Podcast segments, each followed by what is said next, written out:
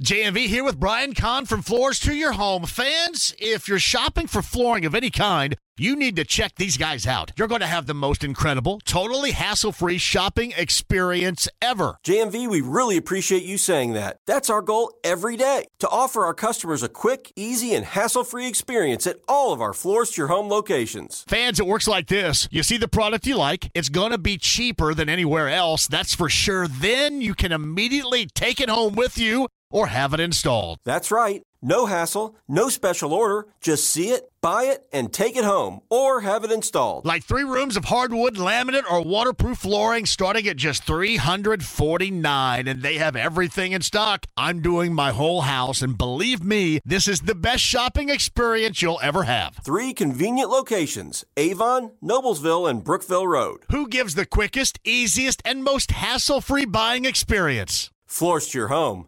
That's who.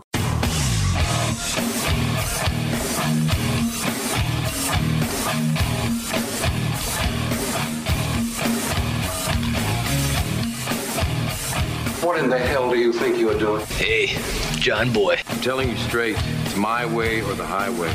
So anybody wants to walk, do it now. Hey, everybody, we're all gonna get laid. And again, it's picked up. It's Darius Leonard, a pick six for the Maniac. Touchdown, I-N-D-Y. Yes, sir. Oh, the chicken! Double time! Miles Turner. Yeah!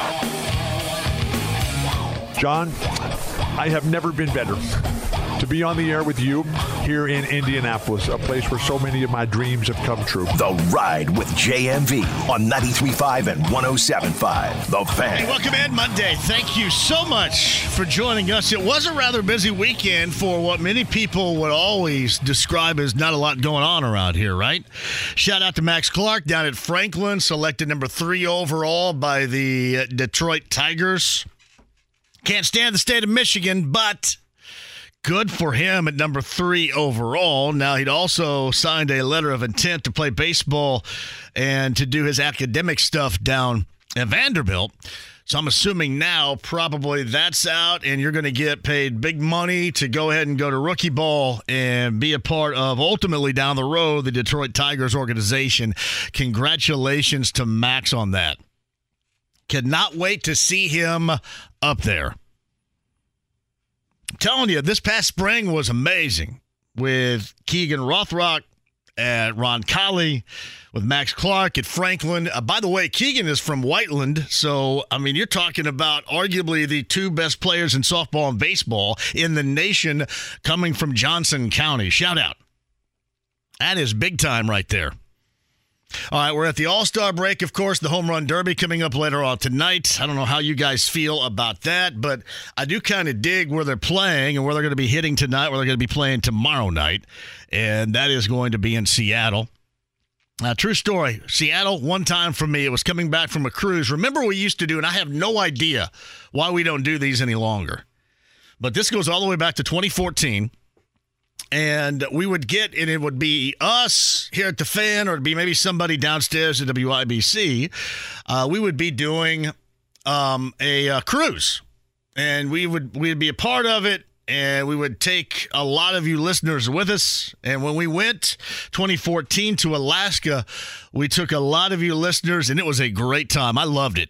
I didn't think i was really going to dig it as much as i did but i ended up loving it I wanted to spend more time in Seattle, but we were on our way back from Vancouver, British Columbia, uh, after we got off the cruise ship, and uh, we got back too late. But Seattle, from the looks of it, and again, I spent about six hours there walking around on a Sunday evening when nothing was open, but it looks to be pretty damn awesome.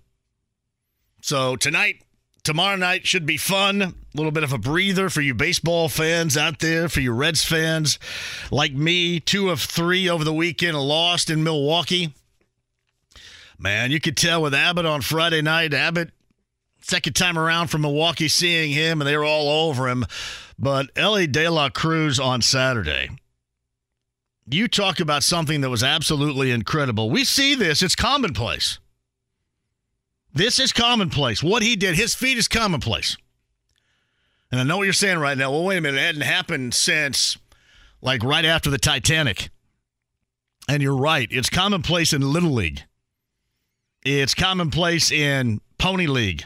If they don't have rules to keep it from happening, normally you get the dude and, oftentimes when I was growing up, it was always the dude that was a hell of a lot older than you were, right? hell of a lot older. Maybe he'd been held back. The older dude. He was all, he's long since through puberty. I didn't even know what puberty meant. But that's where you see it commonplace. That's where you used to see it. I'm assuming still on many levels you can see that is in Little League with Elly De La Cruz on Saturday. So gets a single, steals second, steals third, and then steals home.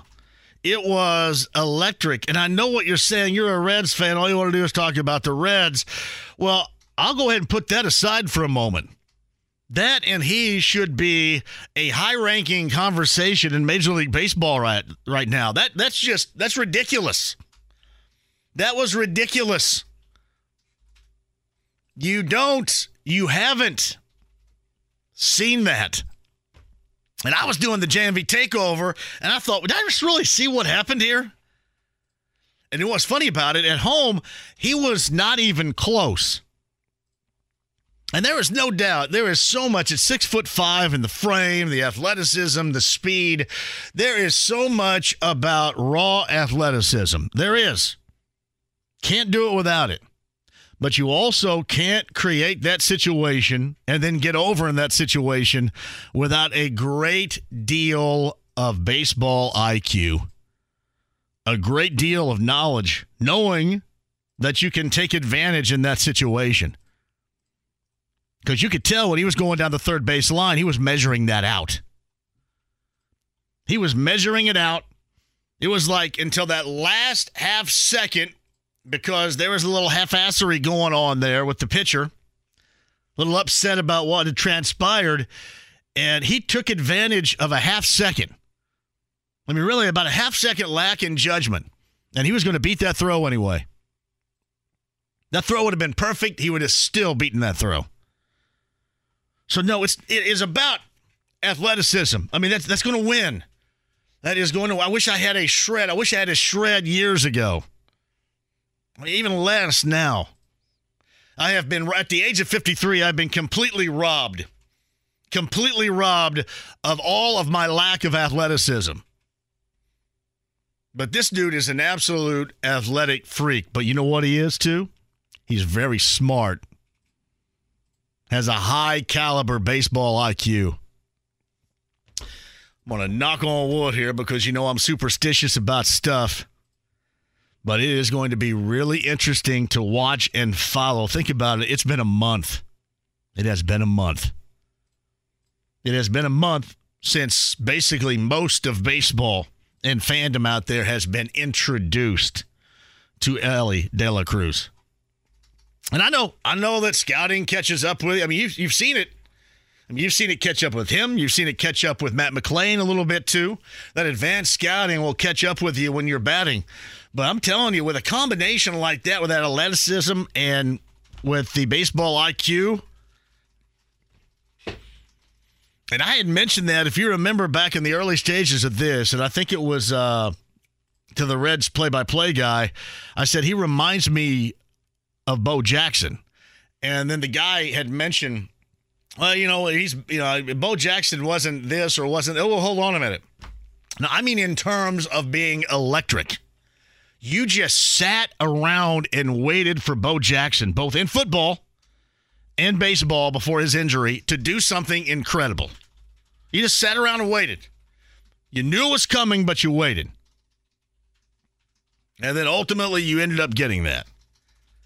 That's why I made that comparison. He is as electric, and I know that Deion Sanders gets brought up all the time, but the power aspect wasn't there for Deion. And I, listen, I know that you know hitting for average wasn't a forte of Bo Jackson. I'm just talking about having it all and being able to explode at any moment. Being much watched TV, even if you don't give a squat about the Reds You just want to see what happens next. You're just wondering, you're just hoping that it's when you're paying attention. And it's then one of those things where I don't know if you found, like I did on Saturday, I was just going over and over. I could not find enough angles to say, wait a minute, what just happened here? What just happened? That that is special. And I, I can't remember. And I know a lot of people suggest I make too much out of Bo Jackson, but that's what Bo Jackson was to me. He was just an oh wow, ready to happen, ready to pop. And there is no doubt that Elly De La Cruz, in terms of baseball, has even more to offer there. I thought that was absolutely incredible as we hit the Major League Baseball All Star break. Hey, quick shout out too to our good friend Tucker Barnhart, who uh, had himself an RBI double yesterday as the Cubs beat the Yankees. Shout out to Tucker for that. I know Tucker's going to take a couple of days off, get back with the Cubs coming up after the All Star break in the NL Central. The Reds, who would have thunk that? Not me. I have to own that too. I was like thinking one of the worst records of all time. Had no idea who these dudes were. And I was referencing Nick Krall. Oh, great. Here's the, the nerd. The nerd's at it again. I can't. Yeah, the nerd. The nerd said, why don't you just sit down and you not paying attention, baseball guy, unless things are going really right. Sit down and be quiet. The nerd has spoken. Well, he's using all of these analytics and this is that, that, blah. Yeah. Shut up, radio guy. Well, I can't shut up because I got to do this. I got to talk. But yeah, you know what, radio guy? Uh, not here, not now. Now, granted, what could happen? This can all go in the tank. You, you don't know. But uh, the Reds have given at least this Reds fan, and I know a lot of you other Reds fans out there, a great reason. A great reason to rediscover the Reds and how much you love to watch them, and really in terms of baseball. And it normally happens that way. If your favorite team is winning, you know, I mean, if your favorite team, and this is probably not the greatest choice in description right now, you know, if it's the Yankees or the Dodgers, or somebody like that, then hell, they're winning every year, and you're probably not too worried about it. But if it's your your favorite team is winning, that gets you more focused on what everything else is going on as far as Major League Baseball is concerned. It, it gives you more of a reason. I bet you, you, some of you probably just by virtue of that alone, you probably didn't know too much. For example, about the pitching clock and maybe because you're old school, like a lot of you are with me, you were skeptical about it. But because you've watched a lot more baseball, because again, in this case, your favorite team is winning and leading the National League Central at the All Star break, you've been more in tune. You've been more focused. And you know what? The pitching clock makes it more enjoyable. It does. I never thought that it really mattered. I don't know if you double back. is funny we're through half a season right now. As a baseball fan, if they were to say, uh, you know what, we're going to take away this pitching clock now and go back to the old way, how many people would be down with that? Versus how many people would say, uh, no, don't do that. I bet you a very small percentage would want them to go back to the old way. Very small. Because I think it's fit right in and again, maybe it is. Maybe I wouldn't like it as much. Maybe I'd be more skeptical had it not been for my favorite team to be winning. Man, that is always the case, though. That brings everybody back, doesn't it? Then you're, again, focused in on everything else. Uh, for you Colts fans, you've been waiting for this for a long time. Though you love football, but man, it is so much more enjoyable when your favorite team is not a clown show when you're not waiting on, all right, what stupidity is going to happen this week? What's going to happen now? It is so much better. Pacer fans would agree. I mean, even before they hit the postseason, they didn't even make the postseason last year. You got everybody tuned in to watch Saturday night, their summer league game against the Wiz Uh, you got their core group sitting on the sideline, which is exactly how you want to be. And I would remind you for a moment, because obviously I got it. I was talking. Derek Schultz joined me on the JMV Takeover. He was doing Bob Lovell show on Saturday night, and he came in about 20 minutes prior. And so I'm doing the JMV Takeover. That's all about music, right? So I'm taking music requests uh, via the phones, taking music requests on Twitter, and then all of a sudden I started getting people sending me photos of what Miles was wearing at the summer league game. you know what? It doesn't bug me though, because I've won. I have won.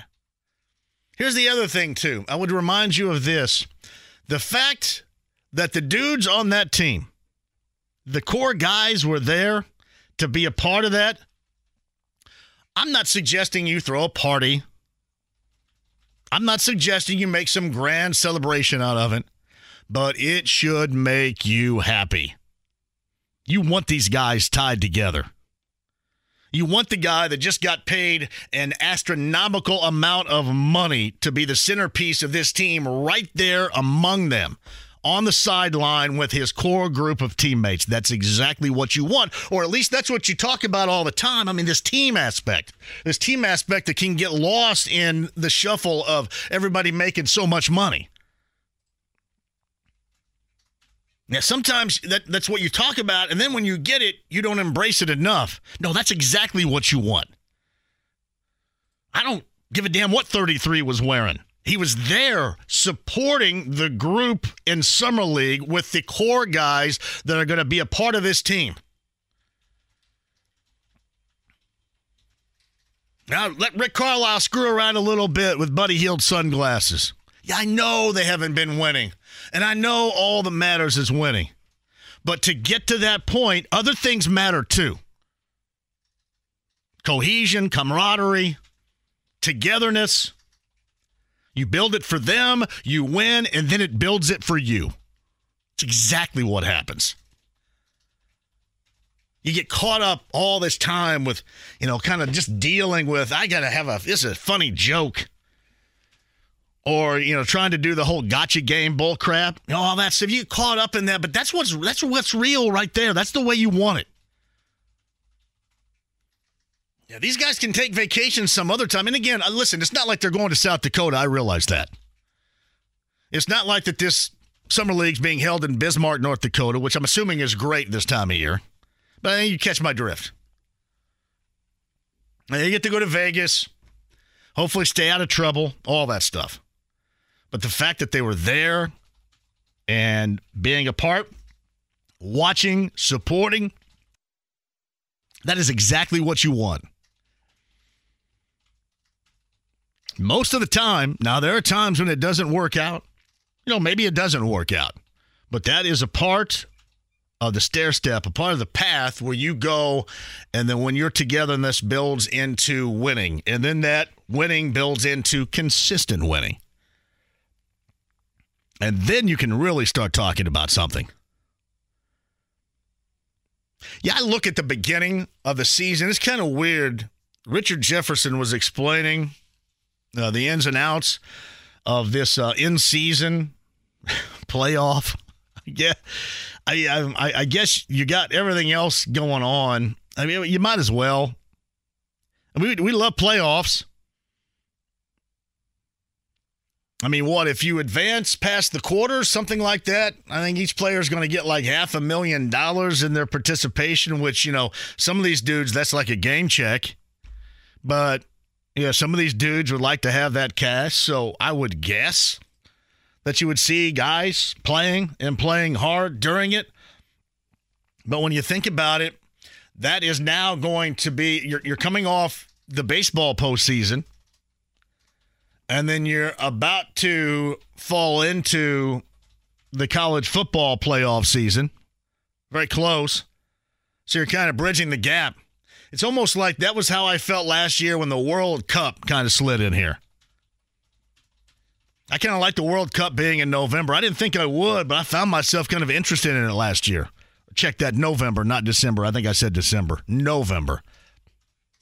But I think I like that.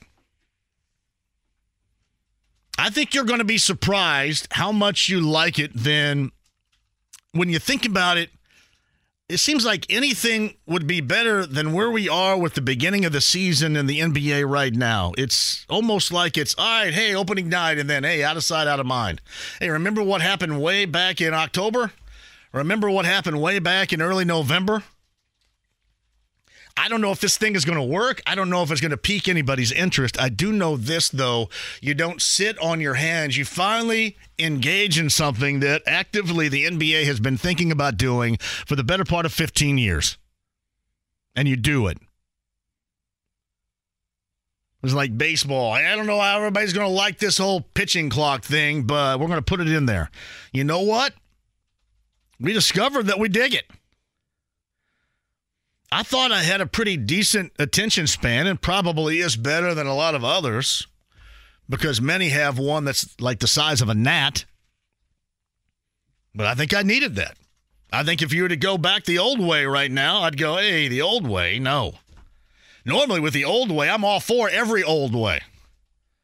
Hey, let's go back to the old way. The old way I had TV, the old way I got ice, the old way I dialed the phone. Yeah, not the old way I went to the bathroom. Let's just go back to the old way we did it. I think in this case, with baseball and the pitching clock, I'm okay with it being modernized. And I'm okay with the NBA trying to modernize a time and a place for its schedule that needs that needs a little infusion, a little bit of juice, especially with everything else that's going on around it. Would you guys agree? Uh, we'll talk about that coming up at 239 1070 inside the lounge via YouTube Live. I watched the Summer League game. By the way, uh, I was not there with the core group of Pacers and uh, Miles Styling, but I did watch it. And it kind of seemed like it's, it's what you expected. I mean, Mathurin goes out there. We'll see how much more that he plays. Again, they're scheduled to play coming up later on tonight. Uh, we shall see how much he will play. I wouldn't expect a whole lot more. But I thought Jarace Walker got off to a good start. I said this to Chris Hagan last night on Fox 59. Hopefully you saw it. Uh, if you were like me and you have DirecTV, you didn't. I just had to go back with my memory. I said, yeah, that's what I said on there, right? I said that. I said that he gave you in one game, as one summer league game, and we'll be going, who gives a crap about that pretty soon, but it was one summer league game where he gave you a lot of what you hoped he was going to be in the NBA for this Pacer team. Did he not? He got up and down. He played some defense. He rebounded. More so than anything else, he absolutely positively he looked like he belonged with that group, even in summer league, and it looked like that he would belong with the next level group. That's what you look for.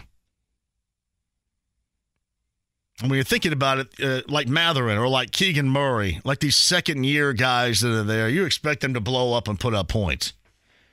But for Walker, you were just kind of looking, okay, so into the flow. How do you think he's going to translate once he gets up to the Pacers? And the two main things that you liked about him that we talked about, it wasn't about scoring or shooting or anything like that or playmaking ability. It was about playing defense and rebounding. I thought he gave you a great example of both on Saturday night in that Pacer win. Pacers back at it coming up later on tonight. I have been bummed, honestly. And it wasn't about Wembanyama and that other night. I guess he made up for it last night when he put up a lot of numbers. You would expect that. I'm just kind of disappointed that we haven't seen Trayce. I really wanted to see Trayce Jackson Davis get out there with a summer league team in those Golden State games.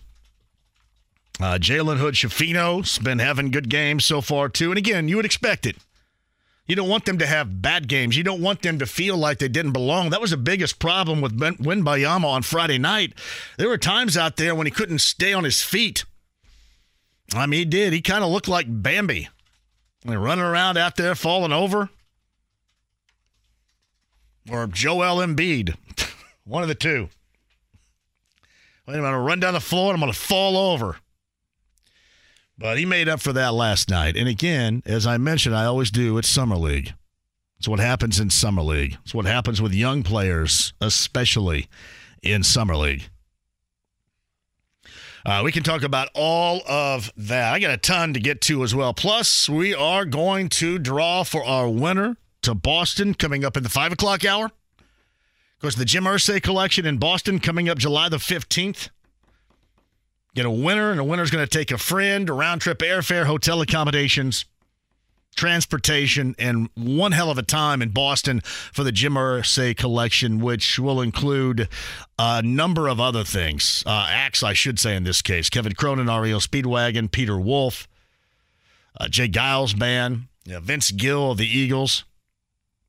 We will draw that winner coming up in the five o'clock hour and hopefully chat with the person that won that qualified as of last week. All right, we'll start right there with you 239 1070.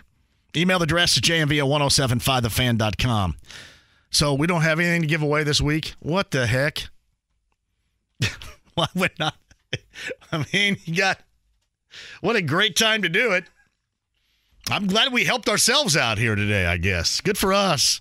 Thank you, Colts. Thank you, Colts and the Gorman, for helping us out today.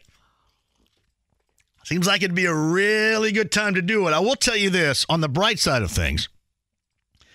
The Backyard Bourbon broadcast is going to make its triumphant return. I was skeptical as to whether or not it was going to happen.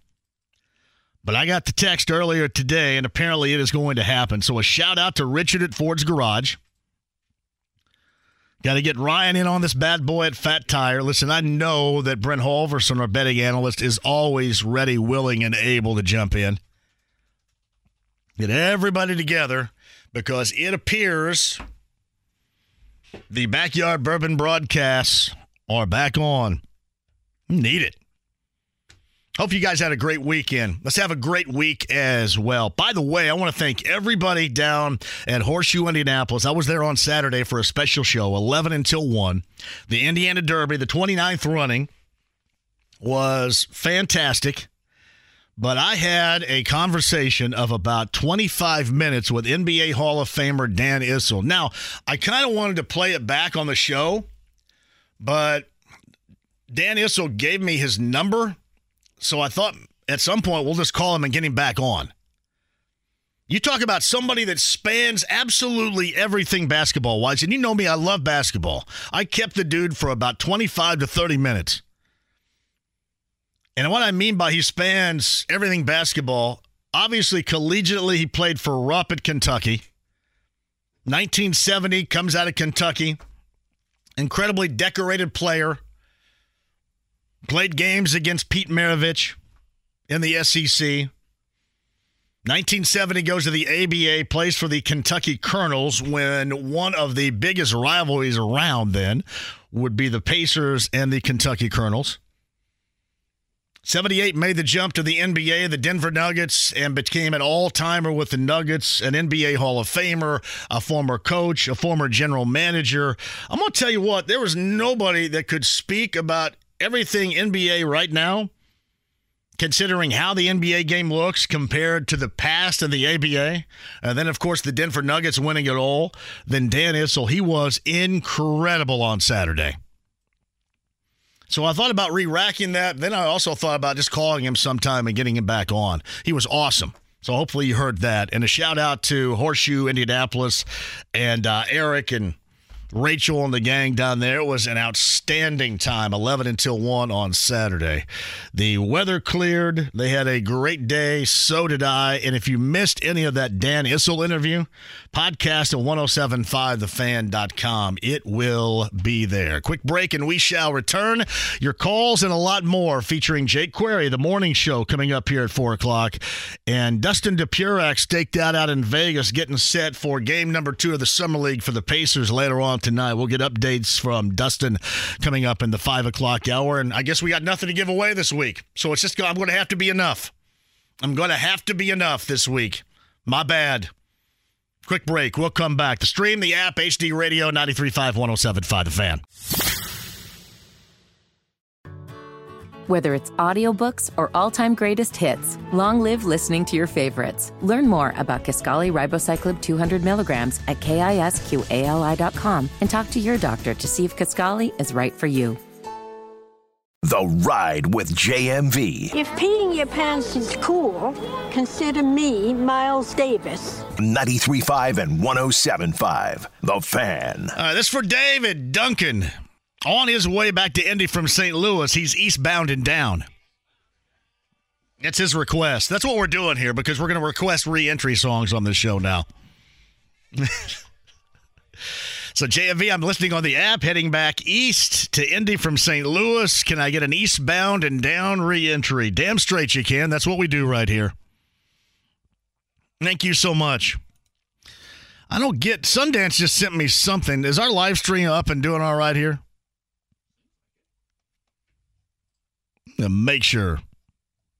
Uh, Joe, yeah, great. Uh, Damon writes this Jamie, I think you need to talk up that Dan Issel interview from Saturday. It was awesome. I couldn't count how many amazing plays he was in contact with throughout his career. I mean, just really, he spanned so many amazing moments and amazing players, and he was one of them. I don't see current players having stories like that 30 to 50 years from now. Great interview. He was fantastic. He has a show, I believe, he does down in Louisville. And he was up there for the Indiana Derby. And he came over and sat down, and it was fantastic. See, Fitch wants to know when Rick Venturi is coming back on. I need to call Rick, too. Going to find that out. I am sure right now Rick is getting some of those last before the start of training camp motorcycle rides out of the way. I don't know. Maybe he's listening right now. Rick, are you listening right now? Send me a text. Love to have that. Getting a lot of things in the offseason out of the way so he can concentrate. He's going to have a lot of focus. Now, you don't go in this year with, well, we've seen this guy play for a thousand years, like Colts fans and people that cover the team have, you know, the past three three or so years. Yeah, what about Matt Ryan? He's been playing since the 70s. What about Philip Rivers? He's been playing since the 7 What about Carson Wentz? Now, well, this guy's got 13 games. What the hell? It's so true. Corey Kinney says JMV with another dig on Michigan 10 seconds into the show, but also a little bit of love, though with Max Clark. A dig for the state, love for the player. I was really happy. It was great to see all those the Franklin folks around him last night too. It was well done. They keep on climbing. Yeah, Charles Bryant writes this. I think we need some Slick Leonard stories from Dan Issel. And I thought about that, Charles, when I was sitting there, and I just didn't have enough time. Did not have a, he had to start a show at the top of the hour. We were kind of closing in on it, and I had to, to let him go. But yeah, you're absolutely right. I mean, so much, so much stuff around here. You know, the first, the first eight seed to knock out a one seed in the finals, if you remember, that was Denver. Remember Dikembe Mutombo clutching the basketball after that win? Yeah, that one seed was the Supersonics with Gary Payton and Shawn Kemp, Detlef Schrempf. Big stuff right there. All right, 239 1070 is the number. Jay Query, top of the hour. Dustin Dopirak from Vegas, Summer League game number two for the Pacers later on tonight. Dustin will give you live on the scene in Vegas update coming up, but Matthew and Maine's going to kick off this show. Matthew, how are you? Hey, JMV, I'm well. Did you have a fantastic weekend? Was there lobster involved? Uh, yes, I did, and there was lobster involved. Have you also noticed on the JMV takeover that there is an Andrea in Vermont that is calling in now every week. Have you noticed this? Yes, I did. I'm low key. I'm getting a little bit annoyed. It sounds like Vermont has better reception than Maine, and I can't figure out why. I mean, last week, not this past week, but last week, somebody called in from Massachusetts. So we're starting to pepper the eastern seaboard majorly, I think, every Saturday night. It's nice. It is. It is wonderful. what do you got? All right, I don't have much since it's a law law in the sport. Yep. Sports calendar, but I was just wondering. Next month for the uh, mascot Hall of Fame induction, Can the JMV Takeover show travel by chance? Um, You should do it remote from Whiting that night, uh, where do I need to travel to? Where are we going? way up north. Whiting, Indiana. Ooh, Whiting, Indiana. You're sending me to the armpit, are you? Where am I going? What's happening in the armpit up there? What am I doing? It's the Mascot Hall of Fame, and Portland's slugger, the Sea Dog, is getting inve- getting inducted. Oh yeah, I got you. I didn't even know. Is that where the mascot Hall of Fame resides in Whiting, Indiana? Yes. I had no idea. Look at you. Look at you bringing the knowledge on this show. I had no idea that's the case. It's well done. Now, what's the mascot again? The Sea Dog? Slugger, the Slugger, the Sea Dog. Ah. All right. Well, if I'm out on that day, that may make it a little bit tough to get to Whiting's not just around the corner. I think I probably will have to bring some uh, some certification along with me since I'm going in there and I make fun of it all the time. So, you know what I mean? Maybe a passport, something like that, might get me in. Yeah. Oh, I know it's road trips. Jake would go with you. He loves road trips. yes, he does. he does. I'll bring that up to him coming up at the top of the hour, Matthew. Always a pleasure. Stay strong in Maine. Thanks for all the calls. All right. Thanks. Appreciate it. Had no idea the mascot Hall of Fame's in Whiting, Indiana. I always thought, let's see if who can be the first on Twitter right now at JMV 1070 to guess the reference. I always thought that that was quote, and this is about Whiting, Indiana, quote where Coleman shacked up with a woman. End quote. You guys know what I'm talking about? Shacked up with a woman in Whiting. The character's name, Coleman. If you can get that. Ah, some of you probably know what went down this weekend, so you guys will probably get that sooner rather than later. Shacked up with a woman in Whiting. And you thought it was somebody else, but it turned out to be Coleman in this particular film. It's from Nate Thomas. Hey, JMV, I know that the Summer League doesn't mean much in the big picture, but if you guys haven't signed up for a 10 game pass or season tickets for the Pacers, people, you will be kicking yourself. This team is going to be exciting to watch this year. Nate, I thought what I saw from everybody that participated on, on Saturday, and again, you're right, it is just Summer League, and we always have to say that. But I love, like, Walker did exactly what Walker was supposed to do. And I love the fact that the core of this team was in the front row, courtside, watching the game. Love it. I, I, I find myself, Nate, all the time laying heavy expectations here. If you remember when Chad Buchanan was on, Chad tried to dial him down a little bit, and I said, no, you can't do that. Been waiting too damn long. Got a couple of guess winners right here? Or they just random callers? All right. But no, Nate, you're right.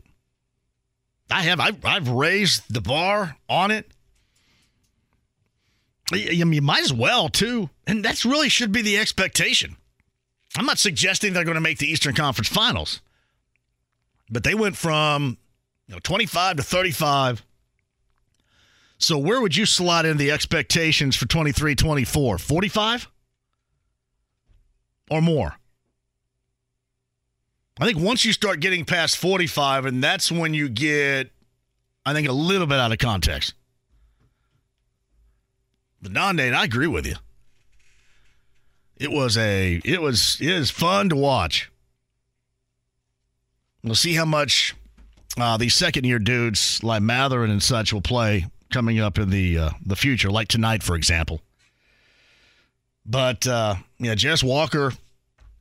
I mean, it started out with all right. This is what this guy can do at the next level. This is why you really want him. If you want somebody that you're going to draft to be able to participate and produce right away, what was it? It was defense and rebounding. And what did he show you? Defense and rebounding. No, he showed you some playmaking ability and some extra pass making too, but defense and rebounding. I enjoy watching the Summer League.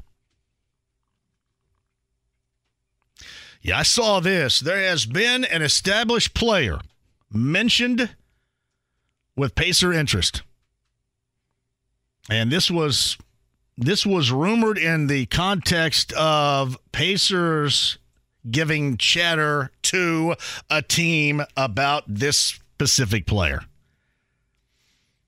Get to that coming up on the other side. Jay Query, top of the hour. Dustin Dopirak, 5 o'clock hour, will announce the winner to the Boston trip. Thanks to the Colts, Jim Irsay, and the Gorman. The Jim Irsay collection, July the 15th. A winner will be had coming up at about 5.30. Somewhere in that 5.30 to 5.45 window on a Monday on 93.5 and 107.5 The Fan.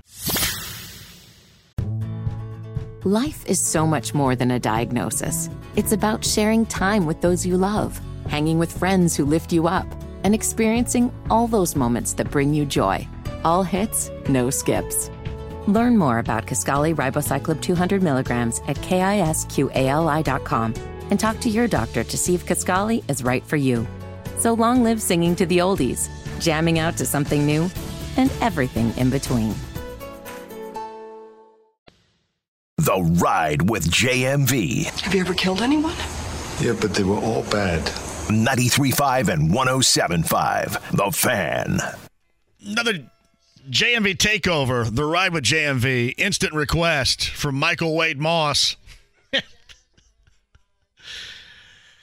Michael writes When this comes on while driving through the mountains along the coastline of California with the Pacific Ocean to your right, going southeast towards Santa Barbara, there is nothing like it.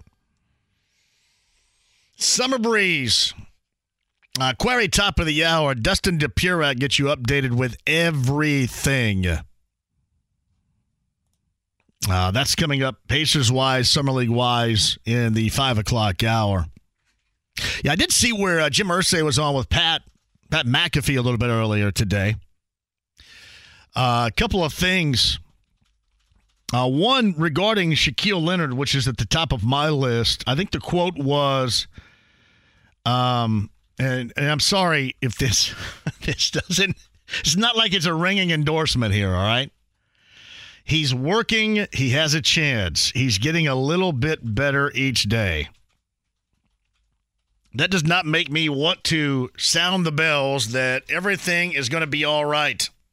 I'm not I'm not going to cue up Father MC and everything's going to be all right with the quote he's working, he has a chance, he's getting a little better each day. Cuz we have been down that path. We've all been down the path before of he's working, he has a chance, he's getting a little better each day. I'll give you a great example. I think the same question was asked regarding Jonathan Taylor. I, Jim had mentioned that that Jonathan Taylor is, is good to go, is healthy. Uh, the same with Shaquille Leonard. Quote, he's working, he has a chance, he's getting a little better each day. Yeah. That is very much the same as asking Chris Ballard at the combine in February Eh, about what to expect. And Chris Ballard said, quote, I wouldn't bet against him. All right. So I don't know where you are with that.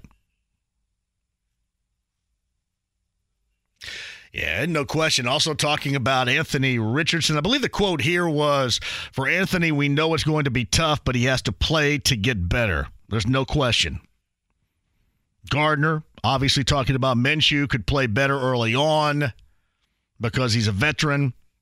But we have to get Anthony on the field. That's Shane's call when he decides. So what that tells you is Jim Irsay is basically thinking what we're thinking about wanting to get the dude out there and getting him that experience stat. Again, some quotes from Jim Irsay on with McAfee a little bit earlier today. 239 1070 is the number. Jay from the north side is up next. Hello, Jay. What's up, John? I love your enthusiasm on a Monday. Oh, I feel good, Way Jay. Thank you very much, brother. I feel good. We got to have some enthusiasm out here. I'm going to give the second reference to Whiting. My dad grew up and was raised in Whiting, Indiana. Whiting, Indiana. Well, I, I give you a third It's too. the- I, there was there was a dude. home of the pierogi festival.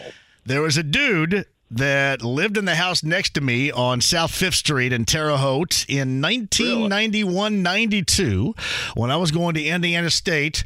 His name was Mike, and I can't come up with his last name right now. He was a good basketball player, but I saw him years later, not personally, face to face. I saw him on an episode of Shipmates. Remember that show in the 2000s? It was kind of like Studs, No, or I don't. you know those go on a date shows. It was called Shipmates. With a, a No, dude and a chick like a would great show. It would go. It, it was probably one of the worst shows of all time. But you could not, Jay, peel yourself away from it. Not at any time. Well, it- Shipmates. Except for smelling the oil refineries, Whiting would be a great place to grow up because you're close to Chicago. That's why I'm such a diehard Bears and Cubs fan. And because we watch what our parents used to watch. Got that right, Jay. Hey, I appreciate And- you calling in every Saturday too. And anyhow, um, that sucks that AT and T they took off Channel Four and Channel Eleven. I miss Angela Ganote and Daniel Miller. Uh, pardon me, Sunday nights, Jay. You miss a little bit of me with Chris Hagan. Is what you're missing. We missed that too. Yeah. We missed that too. Got that right. I love me some Ganote and all. And uh, Sierra, whatever her name is, I like her too. But come on now, we got to get me back on there Sunday nights. Yeah. Yeah. Thank you, buddy. I appreciate you, Jay. Yeah, I'm, I'm, Bye-bye. I'm telling. I, I can't. Like I said, I have for 23 years been with DirecTV or AT and T or whatever it is right now. Um, and I've never changed. But basically, what you're going to come to notice is they all suck. They do. They all suck. As far as giving us what we want, for the most part, they all suck.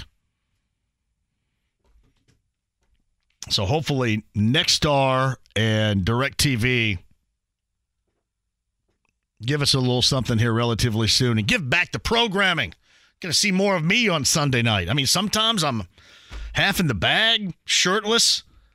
Can you consider what you're missing if you have DirecTV right now? Mario, take us to the top really quick. What do you got?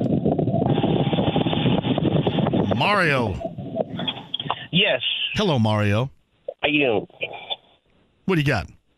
Uh, the Colts receivers, the top four are, of course, um, uh, Pittman and and the one we drafted last year, and the one we brought in, and the one we drafted this year. Who's probably the next two after those four, in, in your opinion? Let me hit a break here. Well, you're going to get Josh Downs, who they, they drafted. Uh, I'm not sure Ashton Dulin is on that list somewhere. They brought in Isaiah McKenzie as a free agent. Uh, It's not going to knock your socks off by any stretch, but those are other names in there too. Thank you, Mario, for that. So nobody got my quote yet? Nobody? Nobody. Regarding Whiting, Indiana. Quote, he shacked up with some chick in Whiting.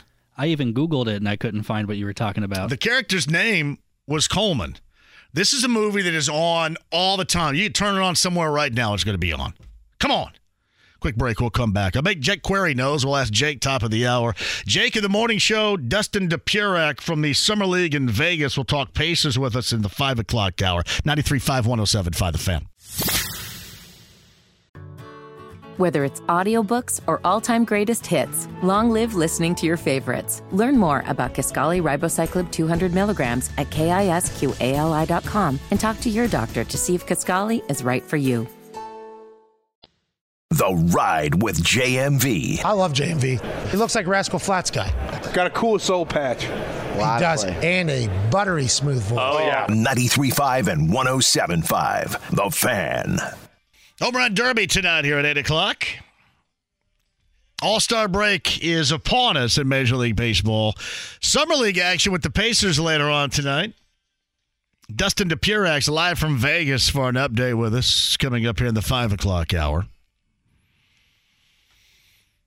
Back to your calls in a minute. We'll also announce our Boston winner with the Colts, uh, Jim Irsay Collection, and the Gorman coming up in the 5 o'clock hour. But on the Andy Moore Automotive Group hotline. For the morning show, Kevin and Query, weekday mornings, 7 until 10 a.m. It is Jake Query with us. So I'm assuming the BoDeans last night at Fountain Square did play that song, right? They did, uh, and they were great. I'll, I'll tell you what, they were really big when I was in college. You know, same era as you, obviously. Yep. Um, and they sound great. I mean, like his voice has not changed at all. And they played at the Hi-Fi Annex, which basically is just behind the Hi-Fi there on in Fountain Square. Um, and it was great. I mean, it was a perfect night last night. They actually uh, closed with that song. They the last song they did in their regular set was "Good Things," which I think the BoDeans playing good things live is as good as it gets. So uh, it was a good show. It was a lot of fun. They they played for like the best thing about being in your fifties is the bands that you watched in college now only play for like an hour and a half. They play like an hour and forty minutes. They're like, all right, thanks, good night. You know, like, yeah. Yeah, that was uh, Party of Five, BoDeans' fame too, right? The show Party of Five? Correct. You know, so many people when you mention the BoDeans, they're like, "Now they did the Friends song, right?" I'm like, "No, that's the Rembrandts." Yes. But Party of Five was the BoDeans. Yeah, everybody got worn out on the Rembrandts more than they did the BoDeans with uh, with the Party of Five thing. What was that? Uh, was Party of Five Neve Campbell, uh, Jennifer Love Hewitt, and Lacey Chabert, whatever her name That's is? right. Jennifer Love Hewitt, by the way, the one year that I went to the Pro Bowl, Yeah. I went to the. I think I've told you this story probably twenty times, but I went to the Pro Bowl. It was the year of the liquored up kicker Peyton Manning comment. so I had a I had a media credential, and I was down, you know, after the warm ups or whatever. And Jennifer Love Hewitt, I think, sang like the national anthem, and I was in like the back hallways of the stadium looking for a restroom. And I turned the corner, and the only two people in the hall are me and Jennifer Love Hewitt. And I said, "Hey, do you know where there's a restroom around here?" And she goes, "Well, there's a locker room like right around the corner." And I went in the locker room, and all the mascots that were there for the Pro Bowl were relaxing before the game. And the Patriots mascot had his head off and was smoking a cigarette with the dolphin. True story.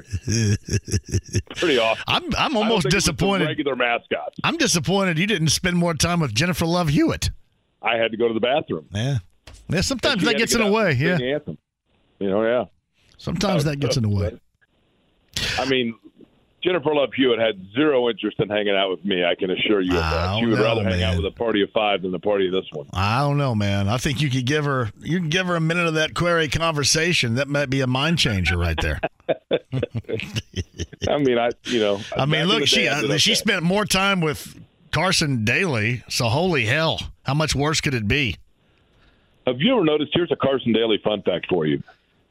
If you watch Carson Daly, notably back when he was on MTV, but even still when he's on like NBC shows, his non-mic hand, he never knows what to do with it, and he looks like Farley interviewing Paul McCartney. he like sits there and fidgets with his hand and makes like Like Ricky, like Ricky Bobby when his hand keeps coming up.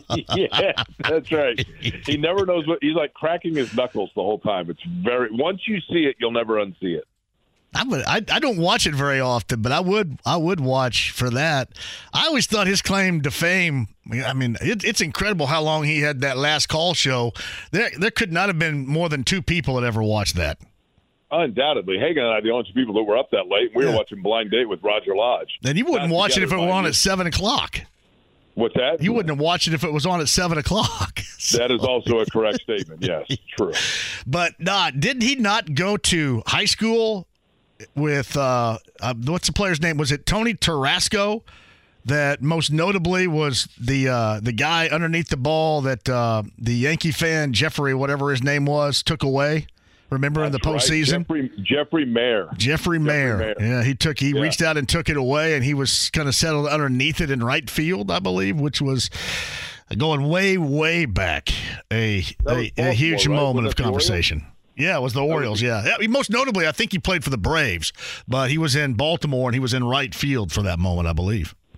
That's a solid, solid recall right there. Thank I think very the, more, much. the scarier thing, the scary thing here, which probably says a lot, is that you remember the first and last name of the outfielder. I remember the first and last name of the 12 year old kid that was that was lifted over to steal the home run and became an instant Bronx hero. See, I limped to the finish on this story and this recall with the Jeffrey what's his name reference right there. I limped to the finish line on that. That's right.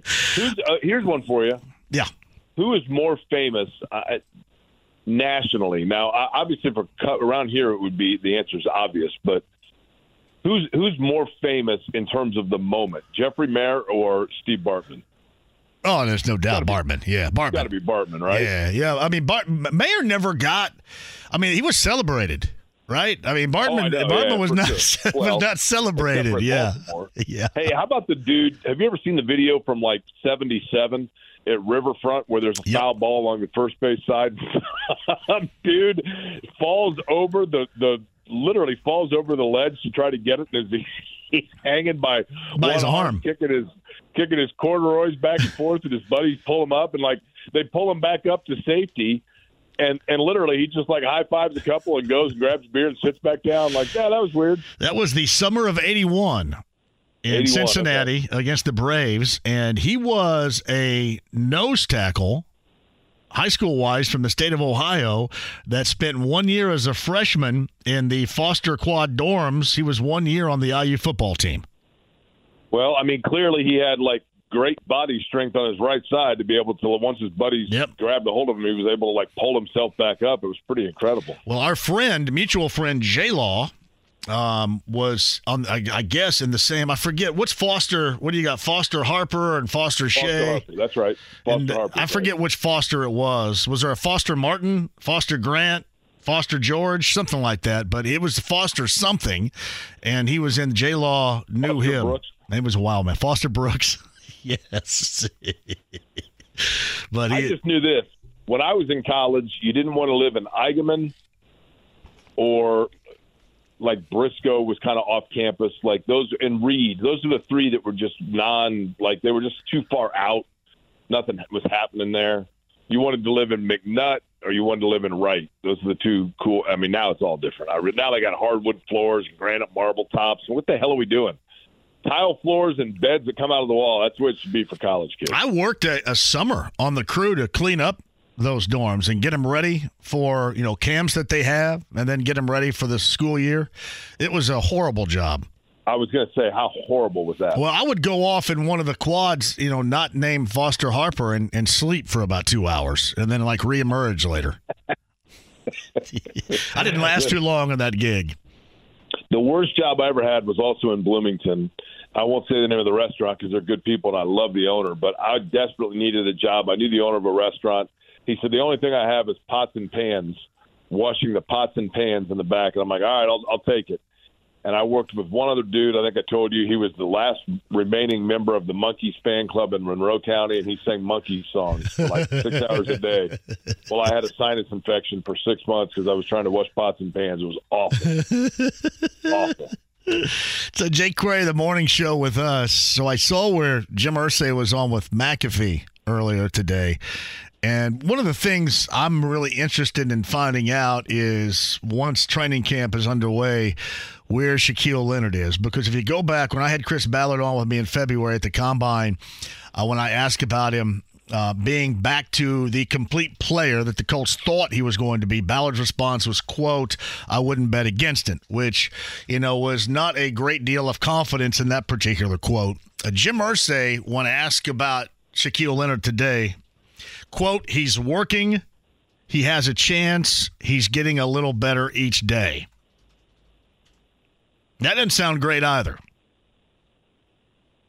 Yeah, that um, we've heard. I, I, I've I've seen this movie before. Oh, right? we have. That sounds like it's it's right out of the Andrew Luck playbook right there. I, I think the next thing, the next line that they use, the next card they pull out is, if this were a must-win, he'd be available. That was the Mar- that Well, was see, I don't know if they the would go that. That's going pretty far right there. I don't know. I I don't know about any of this, Jake. I don't. Yeah, and here's the thing. And this has nothing to do with Shaquille Leonard as a person. He's a wonderful player. There's no doubt he's a wonderful player. But part of what makes him a wonderful player is, I, I, not to use a buzzword here, but his motor, his ability to just go kind of an extra 5% in terms of speed and instinct above others.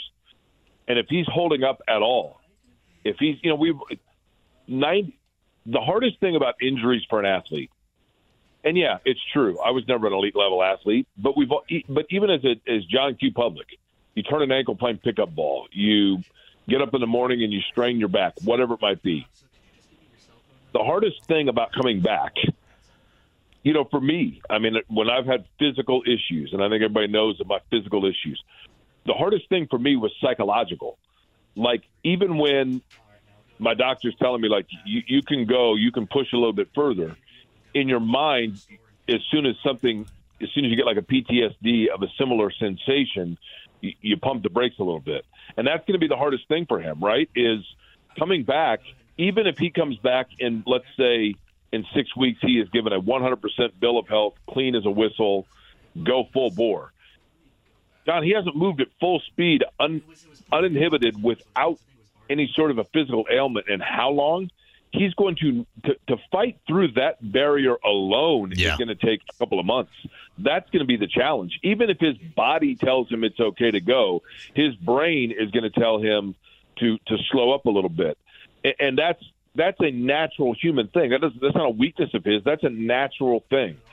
So I, the longer this goes, man, I'm telling you, they Zaire Franklin, you know, EJ Speed, those guys are going to be critical critical pieces for them because I think you've got to assume that you are going without his services and anything that he's able to give you is gravy. I just I thought of it this way because there was another quote when I think Pat asked him about Jonathan Taylor. It was uh, to paraphrase here, basically Jonathan's good to go. You know, Jonathan's healed up. But then when asked about Shaquille Leonard, he's working, he has a chance, he's getting a little better each day, and. Man, have we seen that before? That does not inspire a great deal of confidence right there. I mean, he has a chance. I, you know, I mean, I, there's a I guess you would ask, so why why would he not have a chance here? Right, Yes. yeah. right. That would be a good follow up. Yeah. When healthy, he's the incumbent starting linebacker and best defensive captain of your team. Of course, he's got a chance. but uh, you know, I mean, it, it, I, I guess the other question would be then how close is he to not having a chance? Right? Yeah. Doesn't sound good. That doesn't sound good. And, again, I will also advise to everybody out there because I'm assuming everybody feels the same as we do. We have been down this path before, thus, it's not like. It, it, it, I mean, you, you take kind of the the negative route because you've seen this or you feel like you've seen it before.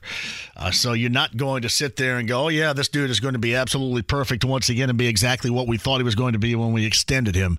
It just seems like with quotes like that, you're you're pretty far away from that ever being a chance of happening again. It just does. I, I I have nothing to base this on. I want to make clear. I think sometimes it's important to make that disclaimer so that people don't think that you're reporting something. This is just strictly gut tea leaves, experience, and whatever.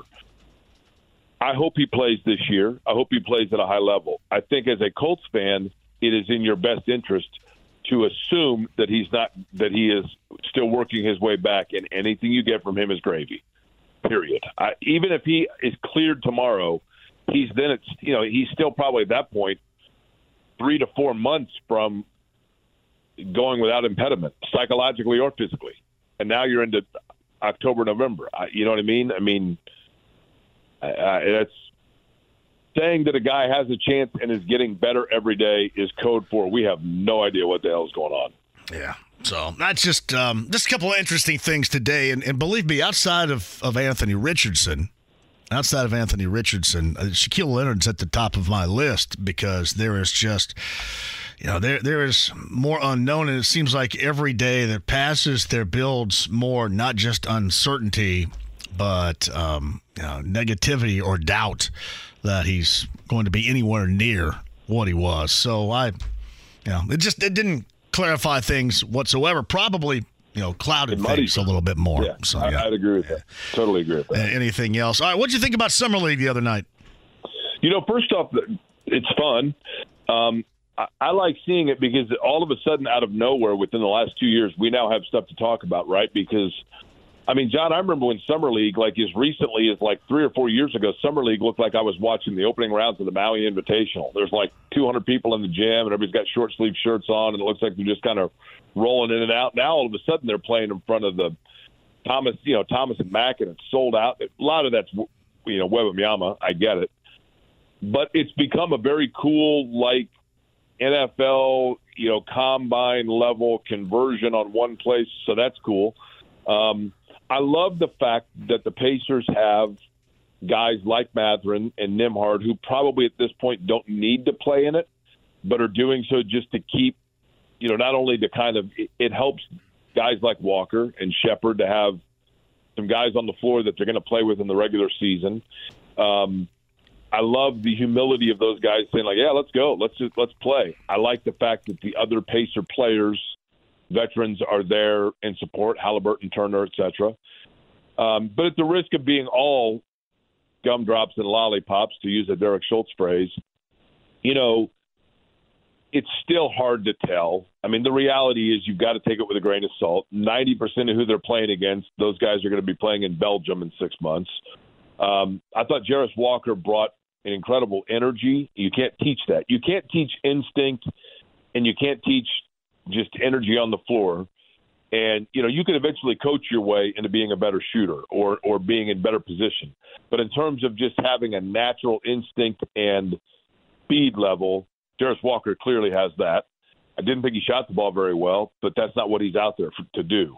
So, you know, it's encouraging from the guys that you needed encouragement from, but it also needs to be taken with a grain of salt because it's not like they're playing against the Oklahoma City Thunder in November or the Golden State Warriors in January. Uh, They're playing against guys, for the most part, that are auditioning for European contracts. No, and they're just they're doing right now what they can do right now until you see them at a different level. And I, I did say this earlier. I love the fact that the core Pacers were there on the sideline. Totally. Um, I like that. I like that a great deal because there were certain steps I think even before.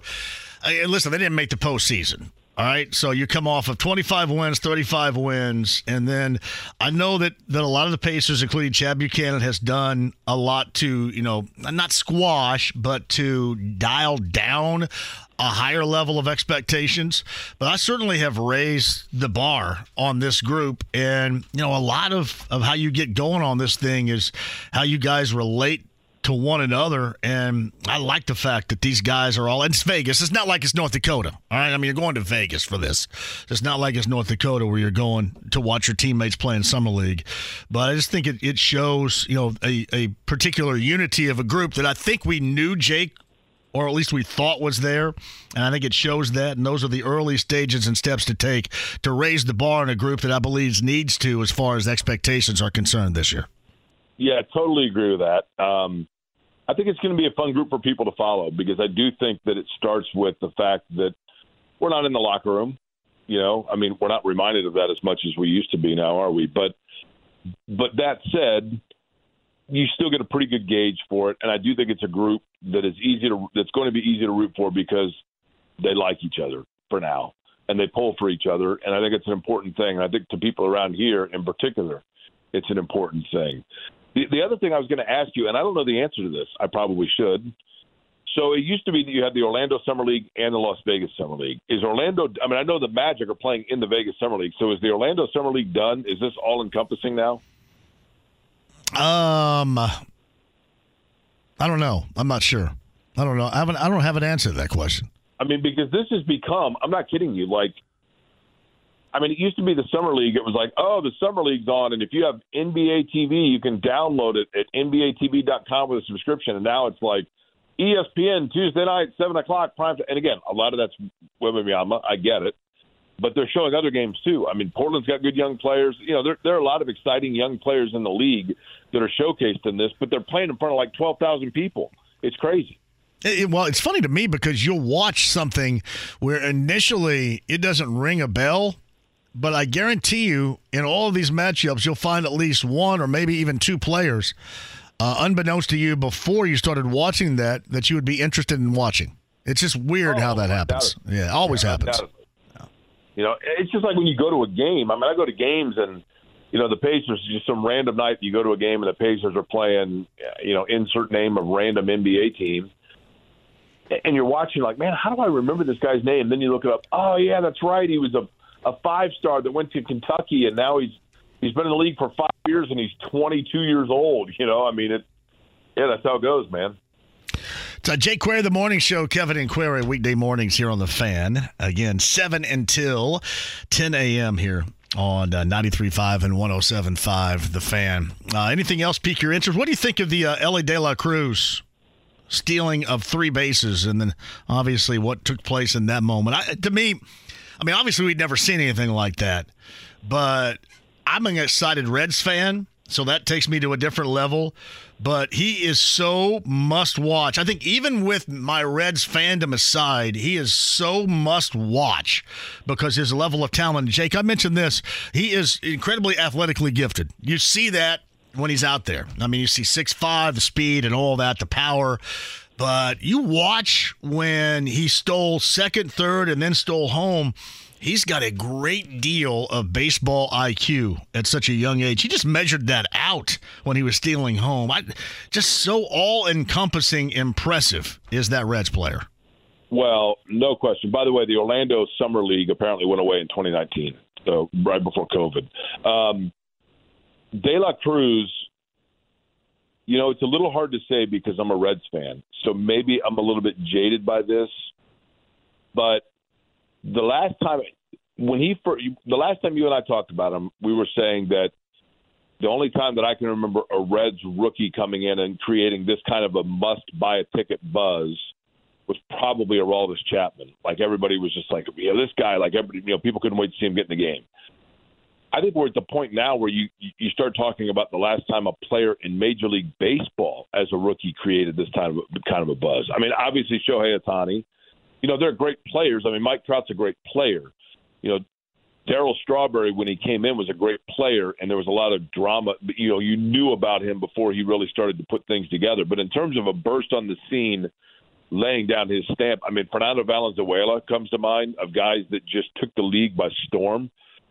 You know, I agree with you about his instinct. The other thing about him is he has an Eric Dickerson type quality in the fact that his size – makes him so sleek looking, and the way that you know his speed is incredible. Um, his ability when he stole third, he's never stopping. I mean, the pitcher for Milwaukee clearly is like beside himself, upset with the two, the, the two previous steals, and doesn't even think about the fact that he's going to go for home. And he only needed a second, John. He needed a second of daylight, and he was gone.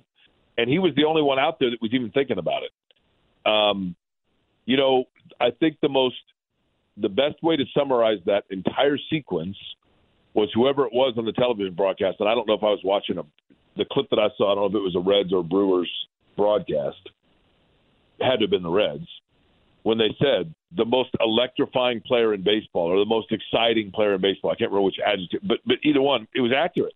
I mean, the, the most exciting player in baseball. You never know from you know, you the fact that he hit the for the cycle in his 15th game, you never thought, you know, you thought, well, how do you top that? To steal three bases in two pitches, unbelievable. And you got to go down and watch him. I mean, that's the bottom line. Is you, you got to you want to watch on TV, you want to buy a ticket. I mean, that's that's what the Reds have needed. Now you hope that they can lock him in and keep him as a prospect with them for the next ten years. I mentioned this to you before because I actually asked um, Tommy Thrall, their play-by-play voice, this, or at least gave him my opinion. And De La Cruz, and I, I didn't mean this, you know, being, you know, an overall baseball player, but just being electric and waiting and watching because you wonder what he's going to do next. I put De La Cruz in that category with Bo Jackson. That's exactly how I felt watching Bo Jackson. I mean, really in two sports, but certainly in baseball pre-injury, you waited and you watched to see what he could do next. I mean, obviously, De La Cruz, you know, baseball-wise, maybe for a higher average, other things of that nature, but just the simple juice and the electrifying nature of what could be next. That's what I compared at that moment De La Cruz to with the voice of the Reds about a month ago.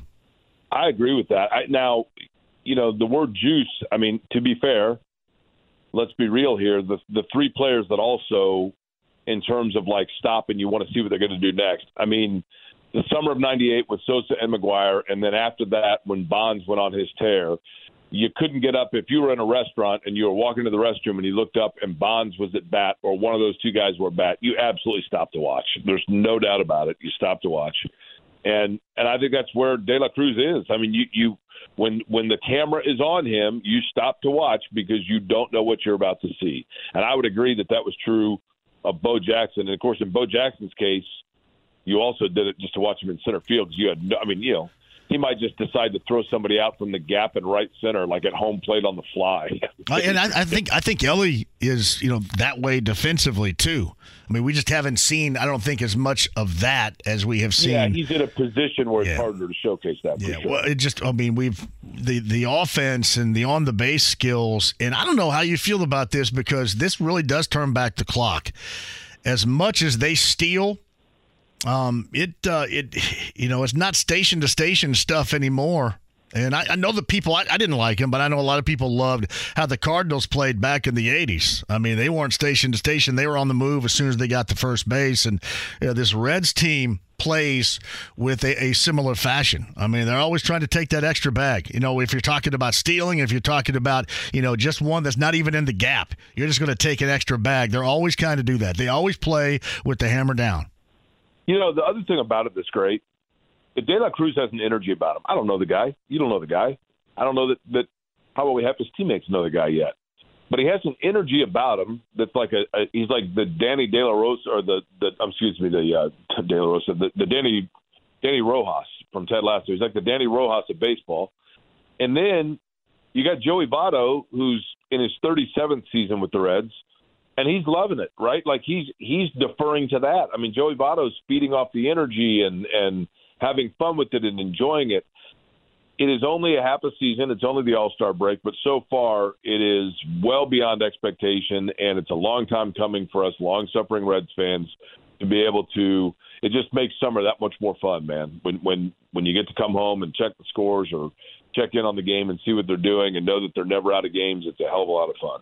Hey, by the way, one quick thing regarding the Pacers. Did you see the report that they're emerging as a legitimate contender to trade for Pascal Siakam? That was according to Mark Stein. So this may take it up a level of interest right here. the the curious thing is going to be what pieces they have to give up for that. They have assets. You know, the one guy that I think is interesting and intriguing, and I don't know if he would be one that, that's mentioned in that trade, but he's mentioned a lot, is Buddy Hield. And the thing about Buddy Hield, because he's such a good shooter, he's got some trade value, and obviously his timeline doesn't add up in terms of his age versus the age of which the Pacers' young core now is going to be hitting their prime. But I do think that he is a well respected and well liked player within that locker room.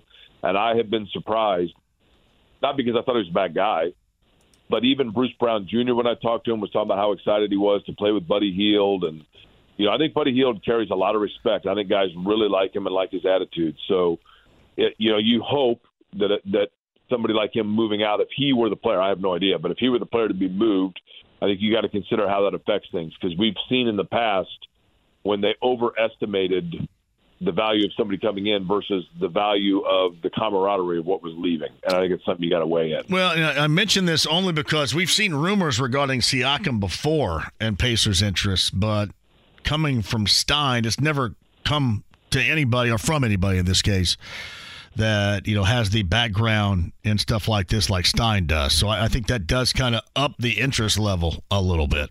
You know, Siakam's brother played at IUPUI. Yeah, I did know that. Yeah. He's got the he's got an indie connection. Maybe he can live go back and live in his dorm for a bit. Until he gets his footing here if he moves. What are you guys doing in the morning? Uh, we're actually going to talk about you know the home run derbies tonight. We'll, we'll recap that, and then we're going to continue talking about the summer league actually, and and whether or not you know how much we see now. Nembhard, Mathurin, those guys are we you know are they going to scale it down? Is this going to be the end of it for them in the summer league? Um, and certainly how they round out that roster or or add to it or make changes still is it fluid? Those are the things we're going to talk about. All right. And obviously, obviously that Shaquille Leonard thing will be a major topic of discussion too. Really, really quick here. In terms of 90s films, who got more railroaded? Richard Kimball or Andy Dufresne? well, they both came out smelling like a rose on the other side, right? yeah. Um, You talk about major railroad jobs right there, though. Good Lord. What's the Chicago PD doing with Richard Kimball? You know, you know, there's How can you not find a one armed that- dude? There's the whole theory that Andy Dufresne, Andy Dufresne was actually guilty. Um, but I'm going to say, I'm going to say Richard Kimball, man, that poor, that poor guy. I mean, are you kidding me? Like, you know, I don't know though. Andy Dufresne Spent 19 remember- years in Shawshank, though. Was was Richard Kimball's wife killed? Yes, by the one armed man, the lovely and talented Well, Sela. Ward. Yes. I knew that, but but you know, I would say actually Richard Kimball got more railroaded because he had to witness the whole thing. I don't think Andy Dufresne was. He was out. He was out swigging Yeah. whiskey in his car. He had like 19 years. And He had to dig through walls and swim through prisoner crap and everything. So, What what year did he escape? Was it sixty six or sixty see, uh, well, he got in in uh, 47 and escaped in 66. Yeah. and 1966, Andy Dufresne. Yep, that's right. All they found was a rock hammer, darn near worn to the nub. Awesome. If you ever go to if you ever go to Mansfield, Ohio, man, you got to go to the to the Mansfield Reformatory, which was where they filmed Shawshank, and the whole thing now is like a museum to the movie. It is awesome. Yeah. Cannot suggest it enough. Yeah. Tomorrow morning, Kevin and Query begins at 7 a.m. here on The Fan. Thanks, Jake. All right, JMV, we'll see you. There's uh, Jake Query right there. Quick break. We'll come back. I'm way over. 93.5, 107.5 The Fan. Whether it's audiobooks or all-time greatest hits, long live listening to your favorites. Learn more about Kisqali Ribociclib 200 milligrams at kisqali.com and talk to your doctor to see if Kisqali is right for you. The Ride with JMV. Well, you're going to have to say that. You're going to have to speak up because I can't hear you. 93.5 and 107.5. The Fan. Uh, My thanks to Jay Query for joining us. The Home Run Derby tonight in Major League Baseball from Seattle is at 8 o'clock. You can hear that right here. I mentioned this. Uh, Evan Sidery had, had tweeted it, and it comes from Mark Stein at the Stein line. And I, I give it, I give that a little more credence because it's not just kind of your your average dude tossing stuff around. I mean, Stein has always been very plugged in to NBA news. And from Mark Stein, evidently the Pacers are emerging as a legitimate contender to trade for Pascal Siakam. Uh, Siakam last year for the Raptors over 24 points a game.